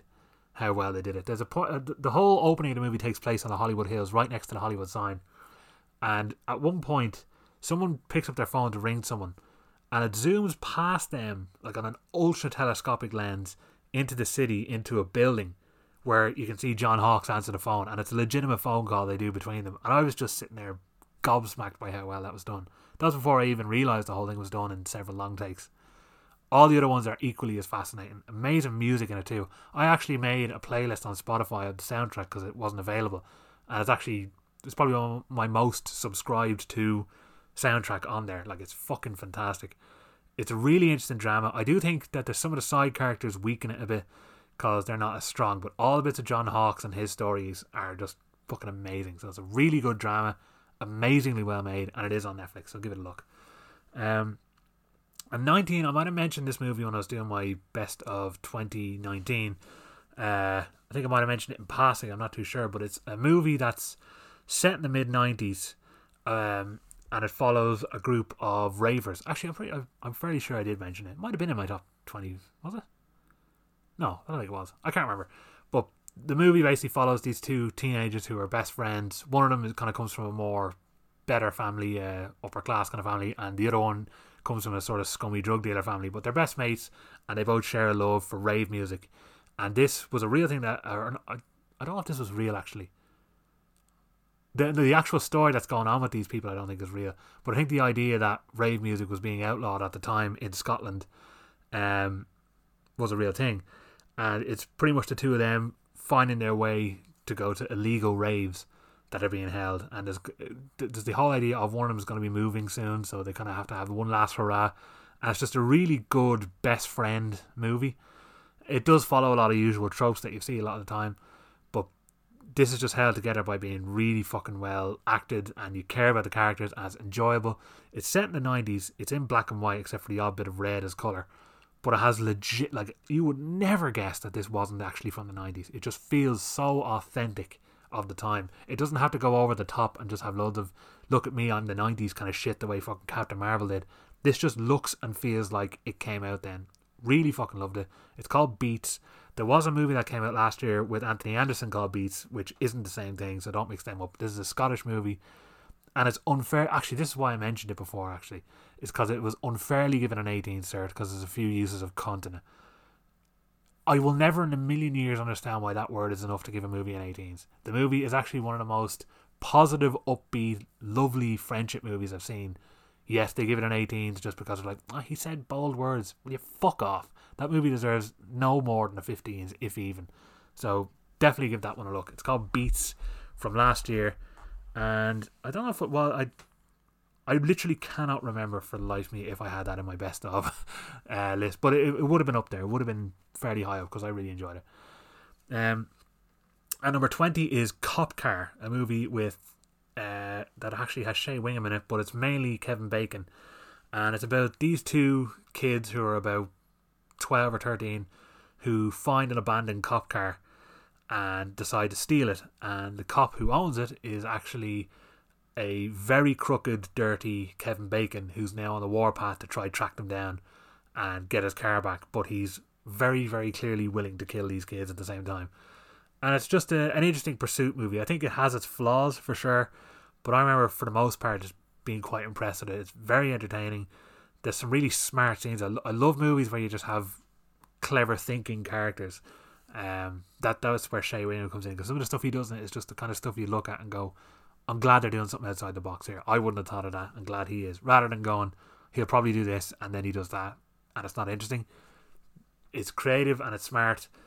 As I said, a bit flawed, but they actually the director of that movie went on to do something fairly big. I think he actually directed a a fucking superhero movie. Yeah, he actually directed uh, both the new Spider-Man movies. So Spider-Man: Homecoming and Spider-Man: Far From Home he directed. So or is involved with at least. He directed Homecoming and he yeah, he directed Far From Home as well. So yeah, he's gone on to do something really good and that's obviously that's stemmed from that movie. So definitely give that a look. Uh, number 21 is an odd one as well. Um, this is one with Michael Shannon and Imogen Poots and it's a, it's a bizarre story. He's like a chef who has a bit of a violent temper, and I'm trying to remember how he gets involved with her. I think he ends up falling in love with her, or they both fall in love, but she's has ties to this political guy who she's a pretty much a prostitute for, and it kind of it sets off. a what would be the word? Things just start to come ahead at a head, and I, I just remember being a really interesting kind of love story, but it was very dark and not the typical, um, I suppose, romantic drama, if you want to call it that way. I remember it had a kind of tense, almost crime atmosphere to it. It was done very fucking well. Um, or like rich businessman she's after. I, I don't quite remember the details. I did throw a review of this up when it came out uh, on the Crack page, and it's on Letterboxd as well. I think I've reviews for some of these. Some of these are actually before I started keeping note of these fucking things, and that's the thing. I wish I started keeping proper note of everything I watched since 2010 so I can have a full decade worth of information because it's stuff I probably left out of this fucking list and my last list because I can't remember if it was 2009 or not because uh, obviously we got some stuff later than America um, but I, I do have reviews so there is a review for that it's called Frank and Lola which I don't think I mentioned a minute ago and it stars Michael Shannon and it's well worth watching at number 22 is a fairly soul destroying movie and another romantic film that involves the word blue. Uh, this came out not long after Blue Valentine. Um, could have been two years. Actually, no, it was three or four years. More than I realised. Uh, sorry about that burp. Um, but it's Mark Duplass, who I'll just trust in anything because he's just one of the most convincing fucking dramatic actors out there who, who also does comedy but he's he's good at playing really awkward characters, and he just does so in such an authentic way. Um, but it's himself and Sarah Paulson, and it's uh, about him in his same small town. He's come to clear out his, I think it's his father's house after he died. And while he's in a small town, he runs into an old girlfriend there, played by Sarah Paulson. And the two of them are like, "Oh, we haven't seen each other in years, or whatever." So they decide to just kind of hang out for the night, even though they she's moved on. She has a, either married or has a fiance. I can't remember, but they both moved on. But they decide let's just hang out and kind of catch up. And the whole movie is just about them reminiscing of their old past, and it's just really fucking well done. Really, really fucking sad as well. I, I think I watched that movie, um, and The Void at the same time, and fuck, that was a very and I was actually had the flu at the time and I remember just having the most demented fucking dreams afterwards. But that, that's a it's a sad movie, but it's fucking uh, very powerful, very enjoyable, really authentic. A lot of the dialogue you can tell is improvised. Uh, it's black and white as well because it, it's the kind of movie that just doesn't require color. Um, and I just remember being blown away by it. And it's a Netflix original, as far as I remember. So it is on Netflix. Blue Jay is the name of it. Give it a watch if you want uh, just a sad night in. but I mean, I don't know, in a positive sense, if that's uh, at all possible. So that was, what was that, 22? Yeah. At number 23 is one I got to see at Horrorthon, and I fucking was so surprised because, I mean, the way Horrorthon works, sometimes you could be watching two or three great movies in a row, you could be watching two or three shit movies in a row. It all depends sort of what you're into, but certain times movies go on, you have to wonder: is this just on to to get it out of the way, or is this on because it's it's liked by everyone on the panel? This is one I can tell was liked by everyone because it caught me so off guard by how good it was. Um, the premise of it would make you think, okay, this is gonna be just a cheapo fucking poorly made shitty horror movie. The idea is a group of annoying asshole fucking teenagers who are hanging out in a house and they find an old board game, which is essentially the game of death. Oh, it's called Game of Death, by the way. I think I mentioned that. Um, and what you do is, it's pretty much random, And oh, actually, I'm trying to remember how this works now. I think you basically find out when you're gonna die at the random countdown, and I can't remember what you do to try prevent it. Uh, I think it's like yeah, there's a there's a countdown timer, and it says you're gonna die if you don't kill. Oh yeah, that's what it is. Each person is selected, and it comes up with a number. So if it comes up and says twelve, you have to kill twelve people before the timer runs out, or your head's gonna explode. That's the the basic idea of it. And I thought that sounds fucking daft, but I'll give it a go. And I remember looking at it going, this is really fucking well made. Just the look of it, it kind of has that same slow moving cinematography that it follows had. And I was just looking at it going, this is really nice looking, this is well made. And they ramp up the craziness to a level I never expected. But by the end of it, I was like, this is insane. And it just worked for me so well. I can't find this movie anywhere to fucking buy. I've been trying to get a Blu-ray of it ever since I saw it, and it just doesn't seem to be available anywhere. I don't even think it's streaming anywhere. I just got really lucky to see it at the festival. But whenever it becomes available, I'm pretty sure there's a trailer out there as well, so you can look it up if you're interested in what it might look like. But if you can find this somewhere to watch, or somewhere to watch this, do it because it's totally unique, really bizarre, and goes crazy levels. There is a speech in it that feels a bit shite, but uh, within the context of the movie, it works, but it just seems really obvious or edgy or something. But everything else about it, I was just sitting there going, this is way better than it has any right to be. Uh, it's called Game of Death. It pushes a lot of boundaries of uh, taste, which is always a good thing in my eyes. But it, it just goes to some fucking seriously crazy levels. So Game of Death's fully worth watching. Uh, at 24 is something I always uh, enjoy a, a, combination of is Western and horror.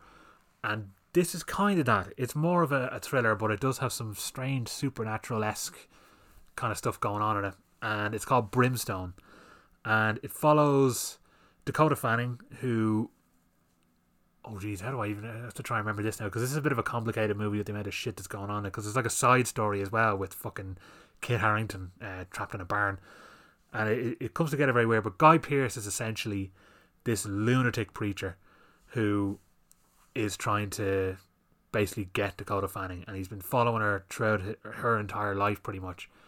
And he's willing to kill or do anything to anyone who gets in his way, and she's just all the time trying to outrun him. But he's always after, and it's a that's the best way I can describe it without going too deep into detail with it.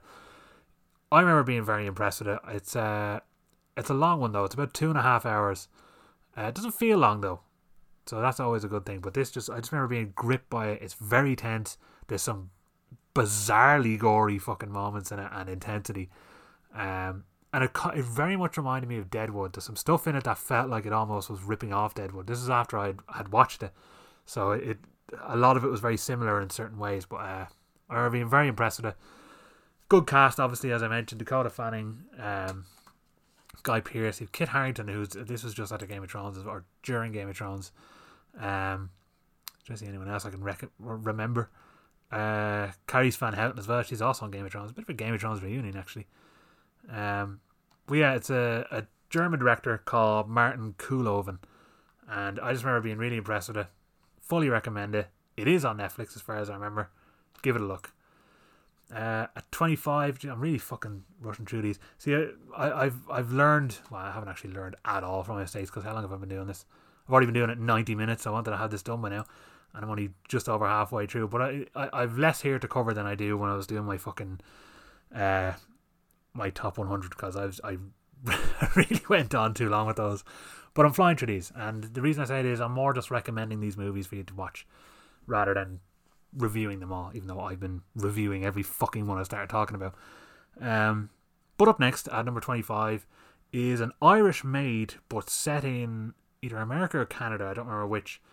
Um, but a bizarre sort of sci-fi horror movie called I Am Not a Serial Killer and it follows a teenager who actually I just remembered his fucking name is Max Records, um, but he's a troubled teenager who's obsessed with serial killers and believes that the friendly old man next door, played by Christopher Lloyd, is a serial killer or something potentially worse. very unusual. It's that typical kind of uh, suspicious of the next door neighbor kind of plot, and no one believes you kind of thing.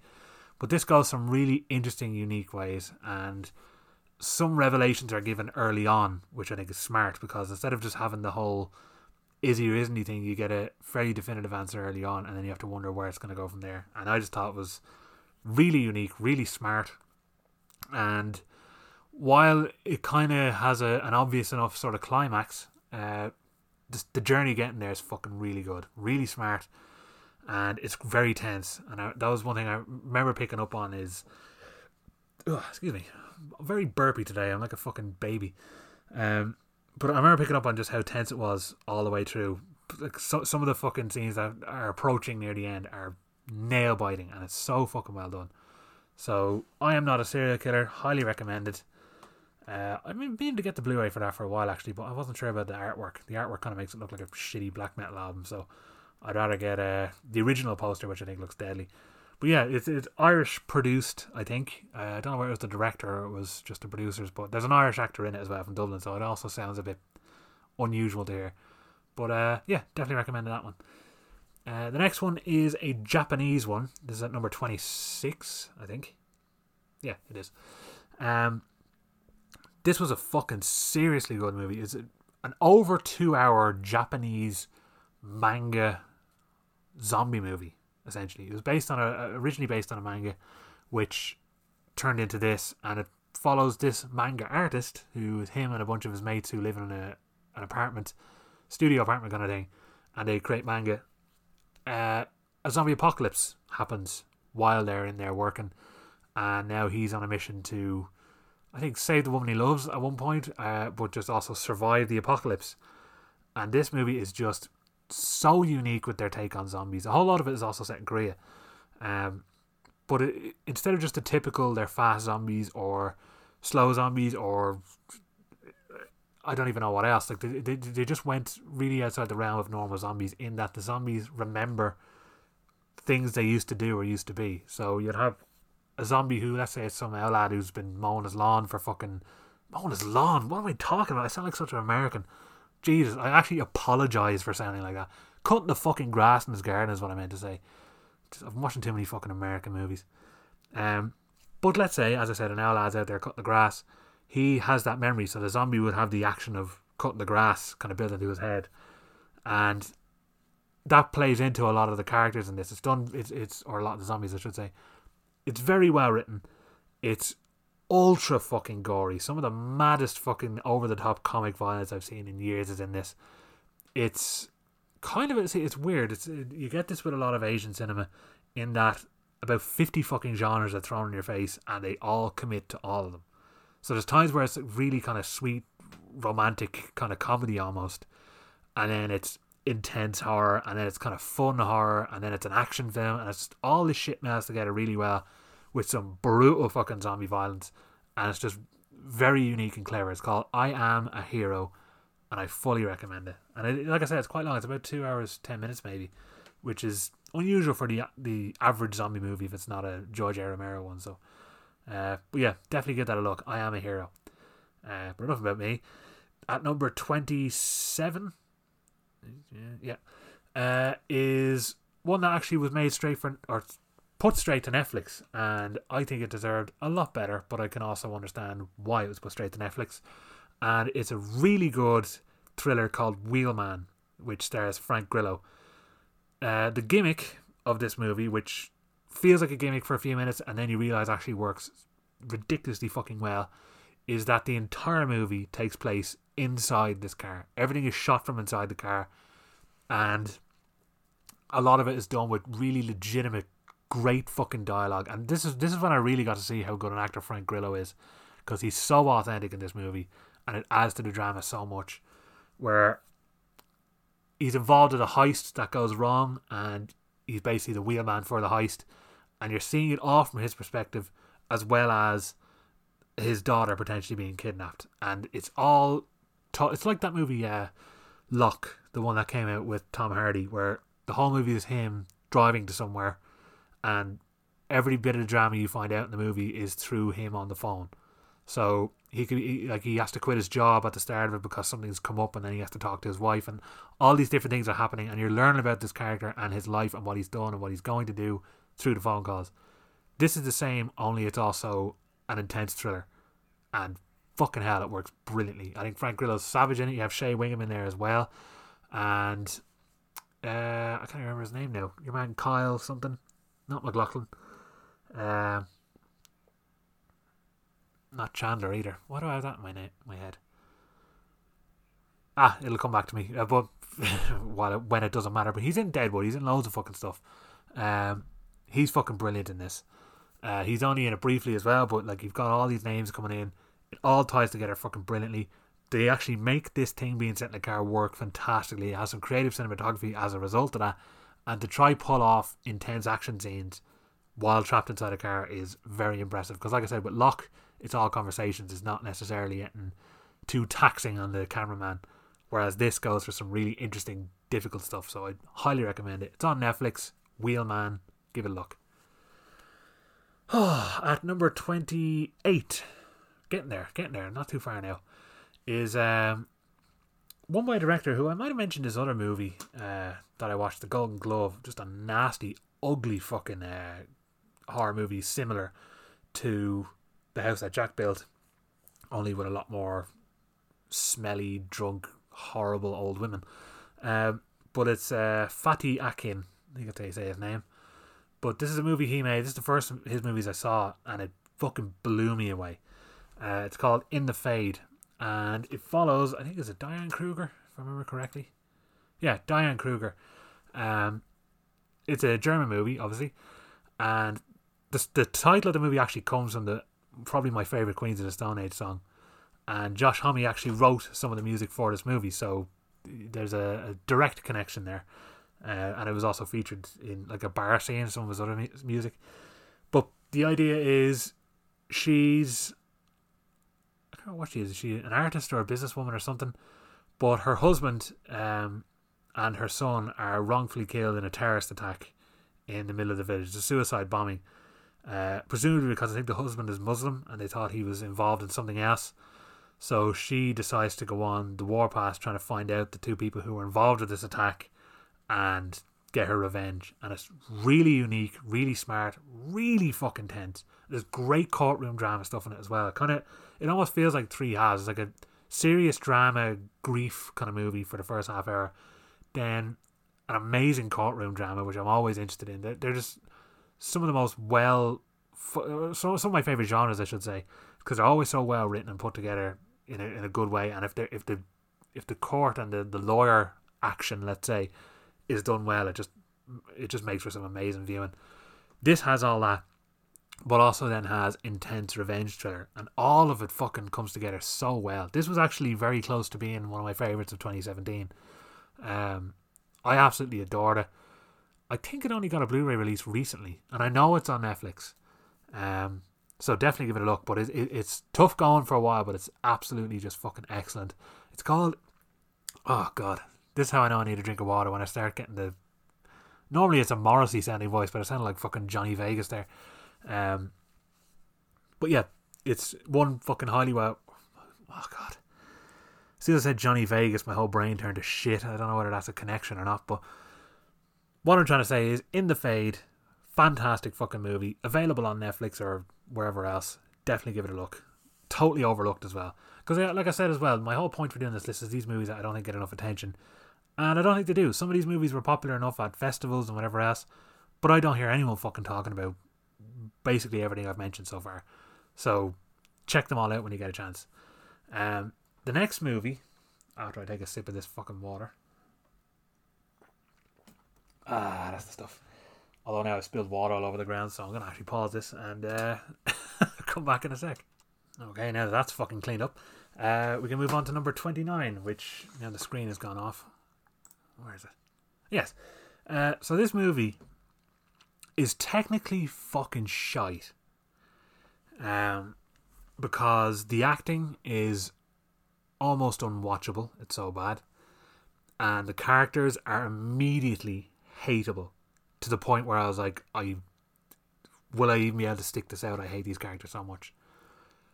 But oh my god, am I glad I did? Because after 10 minutes, this movie turns into one of the most crazy, ultra fucking gory, mean spirited, vicious horror movies, which is bordering on dark comedy. It's called Downrange, and it's about a bunch of college students who are carpooling together on the way to their new campus. So they all don't know each other, they're all learning about each other and whatever else. And on a big stretch of highway that, or it's not even highway, it's just a back road where no one goes because they decide to go the scenic route. Their tire is blown out somehow, and then they discover that there's actually a lunatic sniper hiding up in a tree, picking them off and tormenting them. And it's by is it Ryo or Ryu Kim, Kinemura? I think that's how you say his name. Let me have a look at it and see. Or Ryue uh, Kitamura. I think that's how you say his name. I, I could be wrong there. Uh, now, this is a movie that originally came to Shudder, but I went out of my way to get the German Blu-ray because I loved it that much. Um, the reason I say it's terrible is because, like I said, the, the characters and the actors are so bad. I was like, I don't know if I'm going to manage this. But as soon as they start getting killed off, and just how merciless this movie is in terms of violence, the practical effects, and just the audacity of the situation, I had a fucking blast watching it. It uh, it also looks really nice. That's another thing as well. It's a good looking movie, but this is something I mentioned before in that you have drone shots in certain parts, and this is when drone camera quality was low, so the the the dip in quality was really noticeable. You see it with GoPros and other movies where you've really good, even if it's digitally shot, really nice looking, good quality camera, and suddenly it's pixelated fucking GoPro footage. So it it has that sort of problem in that way. Um, but otherwise, this is just fucking tremendous fun. It's called Downrange. It's an absolute blast. If you just want to watch asshole people you don't give a fuck about get blown away in some of the most creative and violent ways possible, then this is going to be an absolute treat for you because it, it just escalates to such a point that I was like, this is preposterous and I'm loving every second of it. So, and again, th- them being such cunty characters and the shitty acting just makes you go, I can't wait until their fucking hands and head are blown off. so you can look forward to that. Um, so yeah, number 29, Downrange. Um, Jesus, getting there. I'm, I'm, actually, I've only got 11 left. And then, see, this is a good thing. This is why I'm glad I didn't do 50, because if I had another fucking 25 to do or 20 to do, it'll be a long one. But it, this this will push two hours, maybe. But fuck it, I haven't done a long one in a while. I've been good. So I, am treating myself. And treating you, actually, hopefully. Um, but up next is probably one of the sweetest and loveliest movies that I got to see a couple of years ago that caught me totally off guard as well because I was not expecting this kind of movie. Uh, it's called Brigsby Bear. It follows this kind of man child adult who he lives in what he believes to be a bunker that's there for his own safety. And his dad, played by Mark Hamill, has been keeping him there uh, ever since he was a kid and to, to prevent him from the poisonous air outside. And the only kind of comfort and solace he's ever had in his life is a, a children's TV show called Brigsby Bear. And he's the biggest fan of Brigsby Bear ever. He watches it all the time. There's always new episodes. He it goes on forums and blogs about it and talks to people about Brigsby Bear, and it's, it's just his, his absolute obsession. Um, and obviously, this isn't to spoil the movie because this is what it's about, but the bunker gets raided by the police and it turns out that he's not actually the son of Mark Hamill, but in fact he was kidnapped as a baby, and they basically raised him and kept him there in isolation. So none of what they've said was true about the outside world, and as a result, there is no more Brigsby Bear for him to watch because he's now in the real world where Brigsby Bear doesn't seem to be available. So he's desperate to f- go on the hunt and find Brigsby Bear and be able to watch more episodes, but he feels like a lost cause, so he decides to now, with the help of his real family, who he's been reunited with, and some friends of them, he wants to set out and create his own finale for Brigsby Bear. And it is just one of the most endearing, upbeat, lovely movies that you're ever likely to watch. Um, another close contender to actually make it into my top 100, but uh, it just barely missed out, and I, I just fucking absolutely adored it. Really fucking good cast, actually. I'm going to mention the cast for this one because it's actually fairly big. Um, let me see. So Kyle Mooney's the main guy who he's a comedian who apparently just wrecks people's heads for some reason. I don't know. I enjoyed him in this. Uh, Claire Danes is in it, Mark Hamill, Greg Kinnear, Andy Samberg, and what the other guy's name? I can't remember. Oh, Tim Heidecker has an appearance in it as well. So it's basically a, a filmmaking movie. And I mentioned before how much I love those kind of movies. I was talking about Dolomite is my name before. They're just always so upbeat and fun, and it's all about camaraderie and all this kind of stuff. And I just find them some of the most enjoyable movies you're ever going to watch. And this one takes a really unique approach at making that possible. So, Brigsby Bear, fully recommend it. Give it a look as soon as you can. Now, I have 10 left. I probably won't be able to do them a minute each, but I'll see how well I do. So at number 30, I think, no, 31, is really fucking good one as well that I only saw at a festival that I think might be on the American Shudder, but I don't think I've seen a Blu-ray for it anywhere or, or available anywhere else. And that is a fucking mental body horror movie called Patchwork. And the idea is these three women who were set up on, I think they're set up on blind dates to go to this bar, um, are suddenly knocked unconscious and they all wake up realizing that they've been stitched into one person. So this is one body with three minds all together in one. It's a very reanimator style kind of horror comedy. And the way they actually manifest that is is by having all three of the real women standing there talking to each other, but it's actually really going on in her head, and it's just absolutely fucking bananas. And I, I can't remember the girl's name, but she puts in a serious performance because it's all because it's the one body kind of portraying most of the action. I think it's Tory Stolper, something like that. Yeah, she plays all three women at once, pretty much and it is bananas. There's a guy named Tyler MacIntyre. He actually was over for Horrorthon uh, for the movie he did after this, Tragedy Girls, which is good crack. But this one I just thought was a blast. It's so fucking over the top and fucking hell, my throat's gone mad today. Over the top and daft, and it just goes to so many unusual fucking extremes, and it's silly and actually has some laugh out loud moments as well as some really well orchestrated action scenes. One of the most bizarre sex scenes you're ever gonna fucking see. And it's just I, I had an absolute blast with it. No one is talking about this movie. I don't know if it even has physical release. If it is on Shudder and you have a VPN, give it a go. I'm pretty sure it was on the American one because I, I did a list of stuff on Shudder there for the Crack Reel Instagram, and I might have mentioned it, but definitely give this a look. It's a lot of fun and it's just fucking bananas. Um, and there's an L cat in it, which you'll you'll understand when you see it. Um, so at number thirty two is a fucking superb movie that I remember. I actually went to the cinema with friends who don't even like horror, and they love this movie. And it's a movie called You're Next, which is sort of its own piss take nearly on the slasher genre. And this is by two lads, so let's try to remember their fucking names again.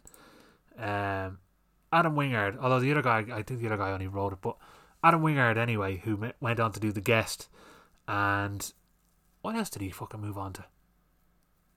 He was involved with Blair Witch and a few others. Like he's he's he's been doing big things now. He's doing well, but this movie just completely flips on its head the the typical home invasion slasher genre. Uh, because for the first twenty or so minutes, it's sort of it's just leading to be the same old, same old. You've seen it a million times before, home invasion thriller, but it flips everything on its head when the people in the house start fighting back, or at least one of them does. Sharni Vinson, who I think was in Neighbours or Home and Away or whatever the Australian soap opera is, and it just complete everything you think you know about these movies is completely fucked with. So in a typical movie, whereas this one thing would happen, this movie decides to go, no, we're going to have the rug pulled from beneath your feet and throw this in at you. And she's going to react this way to this when she'd normally react like that. And it just, I think it's just one of the most creative horror movies of the decade for sure. I actually thought, and this is again why I'm annoyed at this fucking, uh, the last list I did when I left out Cloud Atlas and Intouchables, this would have actually been in my top uh, 100 of the decade. This was a very close contender. I just forgot about it. Um, and I added it to this list. So, yeah, I need to be more thorough on my lists. so, I've started this decade in 2020, so I'm going to be very thorough in 2030 when I do my fucking decade list then. if I'm fucking still around doing this shit. But yeah, You're Next from Adam Wingard, one of the most enjoyable horror comedies, completely unique, and subverts all expectations in the best way I can. Highly recommend it. And I think on Netflix, so give it a go.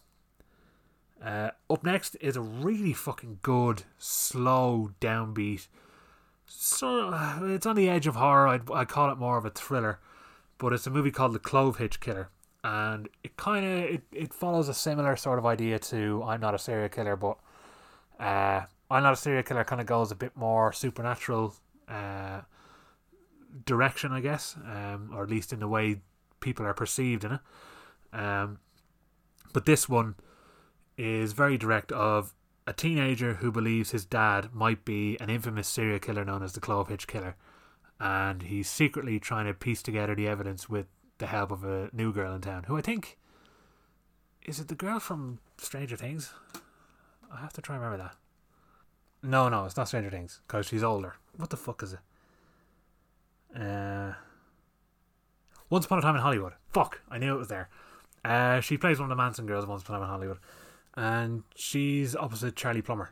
And it's the two of them trying to figure out if his dad, Dylan McDermott, is this serial killer. And it's just really, really interesting how they put it together. And it always has you guessing through. You're always constantly wondering, fuck, is this guy actually who they think he is, or are they just speculating? And I mean, like it's a it's an idea you've seen a million times before, but this goes a really fucking smart way about it. I was really impressed by what they did with it one of the first movies I actually watched. Actually, I think it was the first 2019 movie I watched. I think it came out in 2018 in America, and it was then available online in 2019. And it was the first film of the year I watched last year, and it was a, a strong contender uh, for being in the top 20. It just barely missed out, but very, very strong, very, very smart. Goes a lot of directions you won't expect, and it's just brilliantly acted, and it looks great too. I, I can't remember if it's shot on film, but it's really, really nice cinematography in it. So the Clove Hitch Killer, if you can track it down, give it a watch. Really impressed with it. Actually, I think the Red Letter Media lads did a, a brief episode on it as well because they were impressed with it. So there you go. Um, this next one I mentioned in my best of 2019 list, and I was reluctant to put it in this, um, but because it's still so fucking unknown, even though a, it was one of my favorites of that year, I decided to include it, and that is the standoff at Sparrow Creek. Now I've mentioned it several times before. It's a group of militia lads who hear uh, of an attack on a police station and they meet up to try to figure out who might have done it and then they realize one of their weapons from their armory is missing so it's a sort of uh, I need to say cat and mouse but I can't think of the fucking word for it now it's, I suppose it's a who done it in this warehouse where they're trying to figure out which one of the, these lads could have potentially gone off and done this terrorist attack because it had to be one of them because no one else knows about the weapons there. It's just really clever, brilliantly written, tense, almost Reservoir Dog style, one location thriller, and I adored it. It was one of my favorites of that year. Same producers as the likes of Bone Tomahawk and Dragged Across Concrete, so you know you're in fucking very good hands. Highly recommend it. I know there's a Blu-ray. Oh, great! There's a fucking American Blu-ray of that, and I'm gonna buy it now that I can. God, the amount of doors that have been opened with fucking Multivision is unbelievable. Um, because it doesn't seem to have a release here yet. I don't know why it deserves one, but I'm I'm actually gonna order that now because I fully forgot about it. So, savage picking that up. Uh, but yeah, stand off at Sparrow Creek at number what is that? Twenty or thirty-four? Yeah, thirty-four. Um, number 35, I think I mentioned briefly before because I was talking about The Grudge, which is one of the biggest pieces of shit that I've seen in a long time. It's actually still the worst 2020 movie I've seen so far this year. Um, and I don't know much that could actually top it, to be honest. It's really fucking garbage. But it's by Nicholas Pesce, who made Piercing, which is a really unique serial killer movie, um, which has Mia Wasikowska in it, but also Christopher Abbott, who's one of the most interesting fucking directors or sorry actors that I have seen in years. Um, I think he gives 110% all the time. He's really good. In this, he plays a guy who believes his baby has told him to go on a killing spree and kill prostitutes. So he hires Mia Wasikowska. Um, but things go very wrong. That's the best way I can put this movie. It's a mad psychosexual psychological horror. And I love a particular scene in this where he's practicing how exactly he's going to kill her. I just thought it was one of the smartest fucking scenes I've seen in ages. Plus, the whole soundtrack is full of Giallo music, and it has really interesting, uh, I suppose, cardboard cutout animated stuff going on in it. It's really unique. Uh, so Piercing by Nicholas Pesce. This is on Netflix. I know it was. It went came and went in one day, but then I think it's come back. So give that a watch. Um, at number thirty six is a movie that doesn't have any right being as somber and nice and dramatic as it was because of the title. But it's called The Man Who Killed Hitler and Then the Bigfoot. Now, a title like that makes you think you're going to be in for a crazy grindhouse style, Sharknado level, stupid fucking banana shite. That's not at all what you get. It's a movie with Sam Elliott, who d- this is basically his life. He spent his whole life as a war hero and doing all sorts, and he's basically been called in to take out the Bigfoot. like that's that's essentially what the idea of it is. But the whole movie isn't just him going to kill Hitler and then kill the Bigfoot. This is just about him reflecting on his life and his relationship with his brother and an old love that he once had back in the day. And it's re- it's really just a powerful drama movie, and it's so odd and not at all what I expected. Um, and I think the title does hurt it, but I mean it's not wrong. I don't know what I would actually call it because if, if you were to watch it without that title, you'd be like, hang on, why the fuck is there a Bigfoot in this? Um, but I think that I think it's a disarming title. I think it's to make you think you're going to see something, but it gives you something a lot better acted and more serious than you'd expect. And it's no surprise because Sam Elliott is fucking top class, and like I said, with one glance he stole an entire movie before with uh, Stars Born. So with him on your side, as well as some nice enough cinematography, and just a really just unique premise, you're you're in for a treat. So the man who killed Hitler and the Bigfoot, give it a look. Think it's on Netflix, not sure. At number 37, we have one of the most unnerving kind of a horror movie, more of an extreme psychological thriller uh, called Possum. And it follows, I'm never going to remember this cunt's name. I forgot his name before and I spent an hour trying to remember it. It's Sean something anyway. Sean Harris. Um, you're following him as he he's a child's puppeteer and he comes back to his old childhood home and where his stepfather lives, and he oh, it's, it's hard to describe.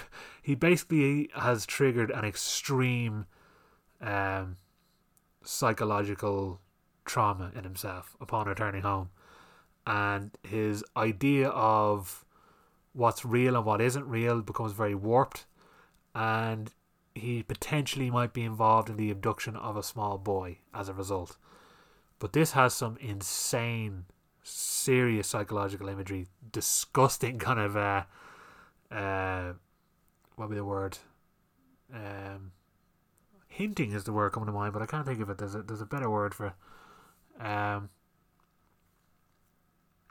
suggestion, I suppose, or suggestive ideas, uh, and just some really intense, dark spider imagery.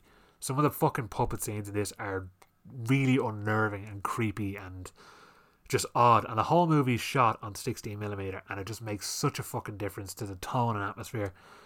I had no idea where it was going to go.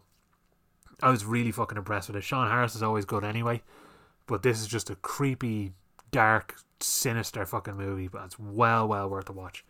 Uh, it's called Possum, and it came out in 2018. So if you want a, a dark night in, give it a go. I realize a lot of these movies are they, they're either really upbeat or they're really fucking dark. There's very little in between.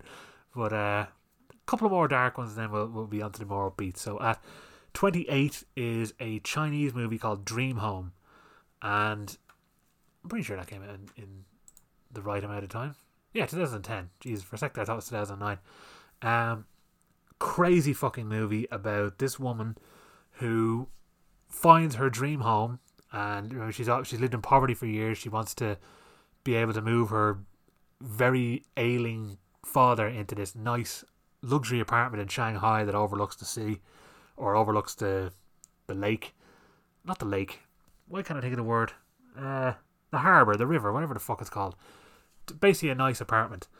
uh, but the price is way too high. So her only method of driving down the price is to commit an extreme act of brutal murder upon a lot of the residents that live there, so that people won't want to buy the place, and she'll be forced to uh, to get the house at a more reasonable price. And it's about her mission to do that, and it's about as extreme as it sounds because she does some fucking horrendous fucking stuff uh, in this movie.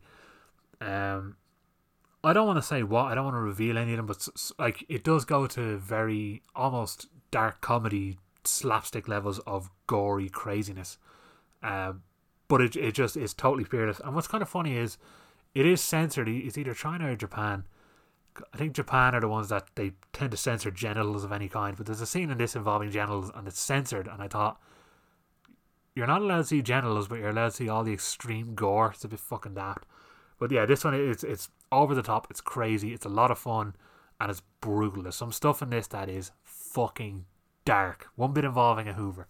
I won't explain what, but when you see it, you'll know. It is just grim, and that's what I loved about it. This film had pulled no punches. It was fearless, and it adds a lot to the story by being so. So, Dream Home, well worth a look. And we're down to the last two finally. Um, at number 39, I wonder if I've messed the numbers up at this stage. I used to mess the numbers up all the time. But fuck it, who cares? At number 39 is a movie that if you were to watch it in a double bill with Mean Creek, you would get a very, very, very similar atmosphere and you'd have an extremely bleak night in if you watch the two of them. This is a movie called Super Dark Times, which I I didn't see it until last year. I was hoping, I wish I saw it sooner because I'd heard about it. I know there's a nice German Blu ray out there as well. Um, but the basic idea is a group of teenagers are hanging out and one has a weapon with him and things get out of hand with the teenagers and ends up with one of them dying. That's the best way I can put it uh, without spoiling or revealing too much. Um, and now it's about what these kids are going to do to keep this a secret and how it's all going to work out. And it's it's very similar plot wise to Mean Creek, um, but with less of a build up to the accident or anything like that. It's it's it's very different in this movie, but the tension is ramped up to a million in this. There's there's points in it where I was near passing out with the tension. I do think the actual plot of the movie weakens in the final act, but everything up until up until then is just nerve shreddingly tense and it's brilliantly done and it's dark and it's it, it's handled so fucking well and the acting is phenomenal from all the kids involved too. And one thing I loved about it is I I remember feeling like I had an atmosphere of something that didn't feel like today. And from what I can tell, it felt like it was the mid 90s or early 90s that it's set in. But it, again, doesn't go out of its way to be like, look, it's the 90s. I just figured it out because they weren't using phones and the type of TV that they had. It doesn't go out of the way to say what year it is or have music from the time or anything like that. It just you just pick up on it from the atmosphere and it's done so fucking well. Um so yeah, that's one I'd highly recommend. It is on Netflix as well, but fucking hell, it is really tense. Um well worth a look too, but it's again it's not I think while I enjoy the writing throughout the whole thing, there is a point in it where I was a bit like, this is a bit silly but I'm still really enjoying it, so it didn't really matter to me at the time. But yeah, Super Dark Times at number 39. And finally, uh, something super light, or reasonably light, is a fucking tremendous movie that doesn't get nearly enough attention, and it's very hard to fucking find, and it's absolutely tremendous, called Before I Disappear. It's a movie by a guy named Shawn Christensen, I think is his name. Try to get that right. Uh, Yes, Shawn Christensen. This movie caught me so fucking off guard and blew me away. Apparently, it was actually based on an Oscar winning short he did. I didn't even realize it had won an Oscar, but I can see why. Uh, it's one he made called Curfew.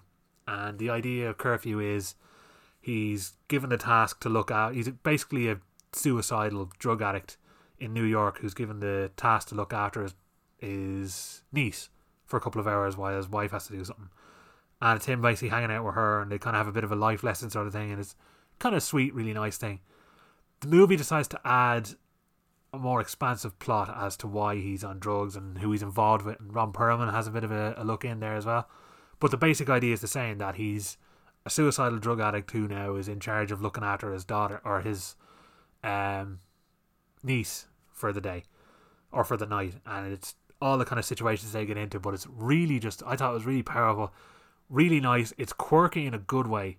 There's a moment in it that I think in the wrong hands could have been agony. If if you had the wrong director doing this kind of because it's a musical interlude kind of thing, if you had the wrong director behind this, it would have been painful to sit through. But they did it so well, loads of charm to it, and I was just blown away. And Shawn Christensen's the lead actor, so he's directing and acting in it, and he does a fucking fantastic job. I really enjoyed it. It's criminally underrated. It definitely deserves to be seen more or by more people, and I I know virtually everyone who I could recommend it to would enjoy it. Um, if you're into those kind of, it is a drama, but it's it's more of a dark comedy, and it's bittersweet kind of stuff in it. And here's the thing about it though, there there's a a particular character moment, which I'd, I'd recommend looking at the short too. I think the short I saw on Vimeo. Um, but there's a character moment that they changed for the movie script, uh, which still works, but it's, it's, it's a bit more of a heroic idea. Whereas in the original, uh, short film, I think it's a much more realistic and better idea. When you watch the two of them, you'll know what I'm talking about. But uh, overall, I think Before I Disappear is a fucking fantastic film, and it is the reason I made this list. So when I said I didn't have any order to list this or to this list, uh, I lied. The first 39 movies were out of order, but I intended to finish on this one because when I was thinking about it, I said I might do a list of five or ten movies, or I might just do a special episode on this movie, talking about it, and then worry about another list later. But what ended up happening was I came up with a list of 40 movies. I said, I'm going to finish on this because this is the main one I wanted to talk about. So before I disappear, this is quite literally because I'm about to finish the podcast as well. Definitely check out that movie. It's ultra enjoyable and it's unique and it's interesting. And deserves way more praise and attention. Um, I'm glad the movie won, or the, the short film won of an Oscar. It's a shame it didn't propel him more, though. You think people who do make an Oscar winning short film might move on to do something even bigger. Uh, and it's unfortunate he didn't, but he did do another, he did a crime movie last year, the year before, called The Vanishing of Sydney Hall. I haven't watched it yet, but I'm on board because it's him doing it. But yeah, Before I Disappear, fantastic. Uh, I'll do as I usually do a quick recap of all the movies that I mentioned there, um, just to keep it in mind. Uh, so that if you got this far and you don't want to have to scroll back, here's what it is. And I am going to post this on the, the page after a few days as well, so you can uh, search them out. So at number one, Robot and Frank. At number two, Seven Days. At number three, Kidnapped. At number four, I Melt with You. At number five, Wild Bill. At number six, The Battery. At number seven, Disconnect.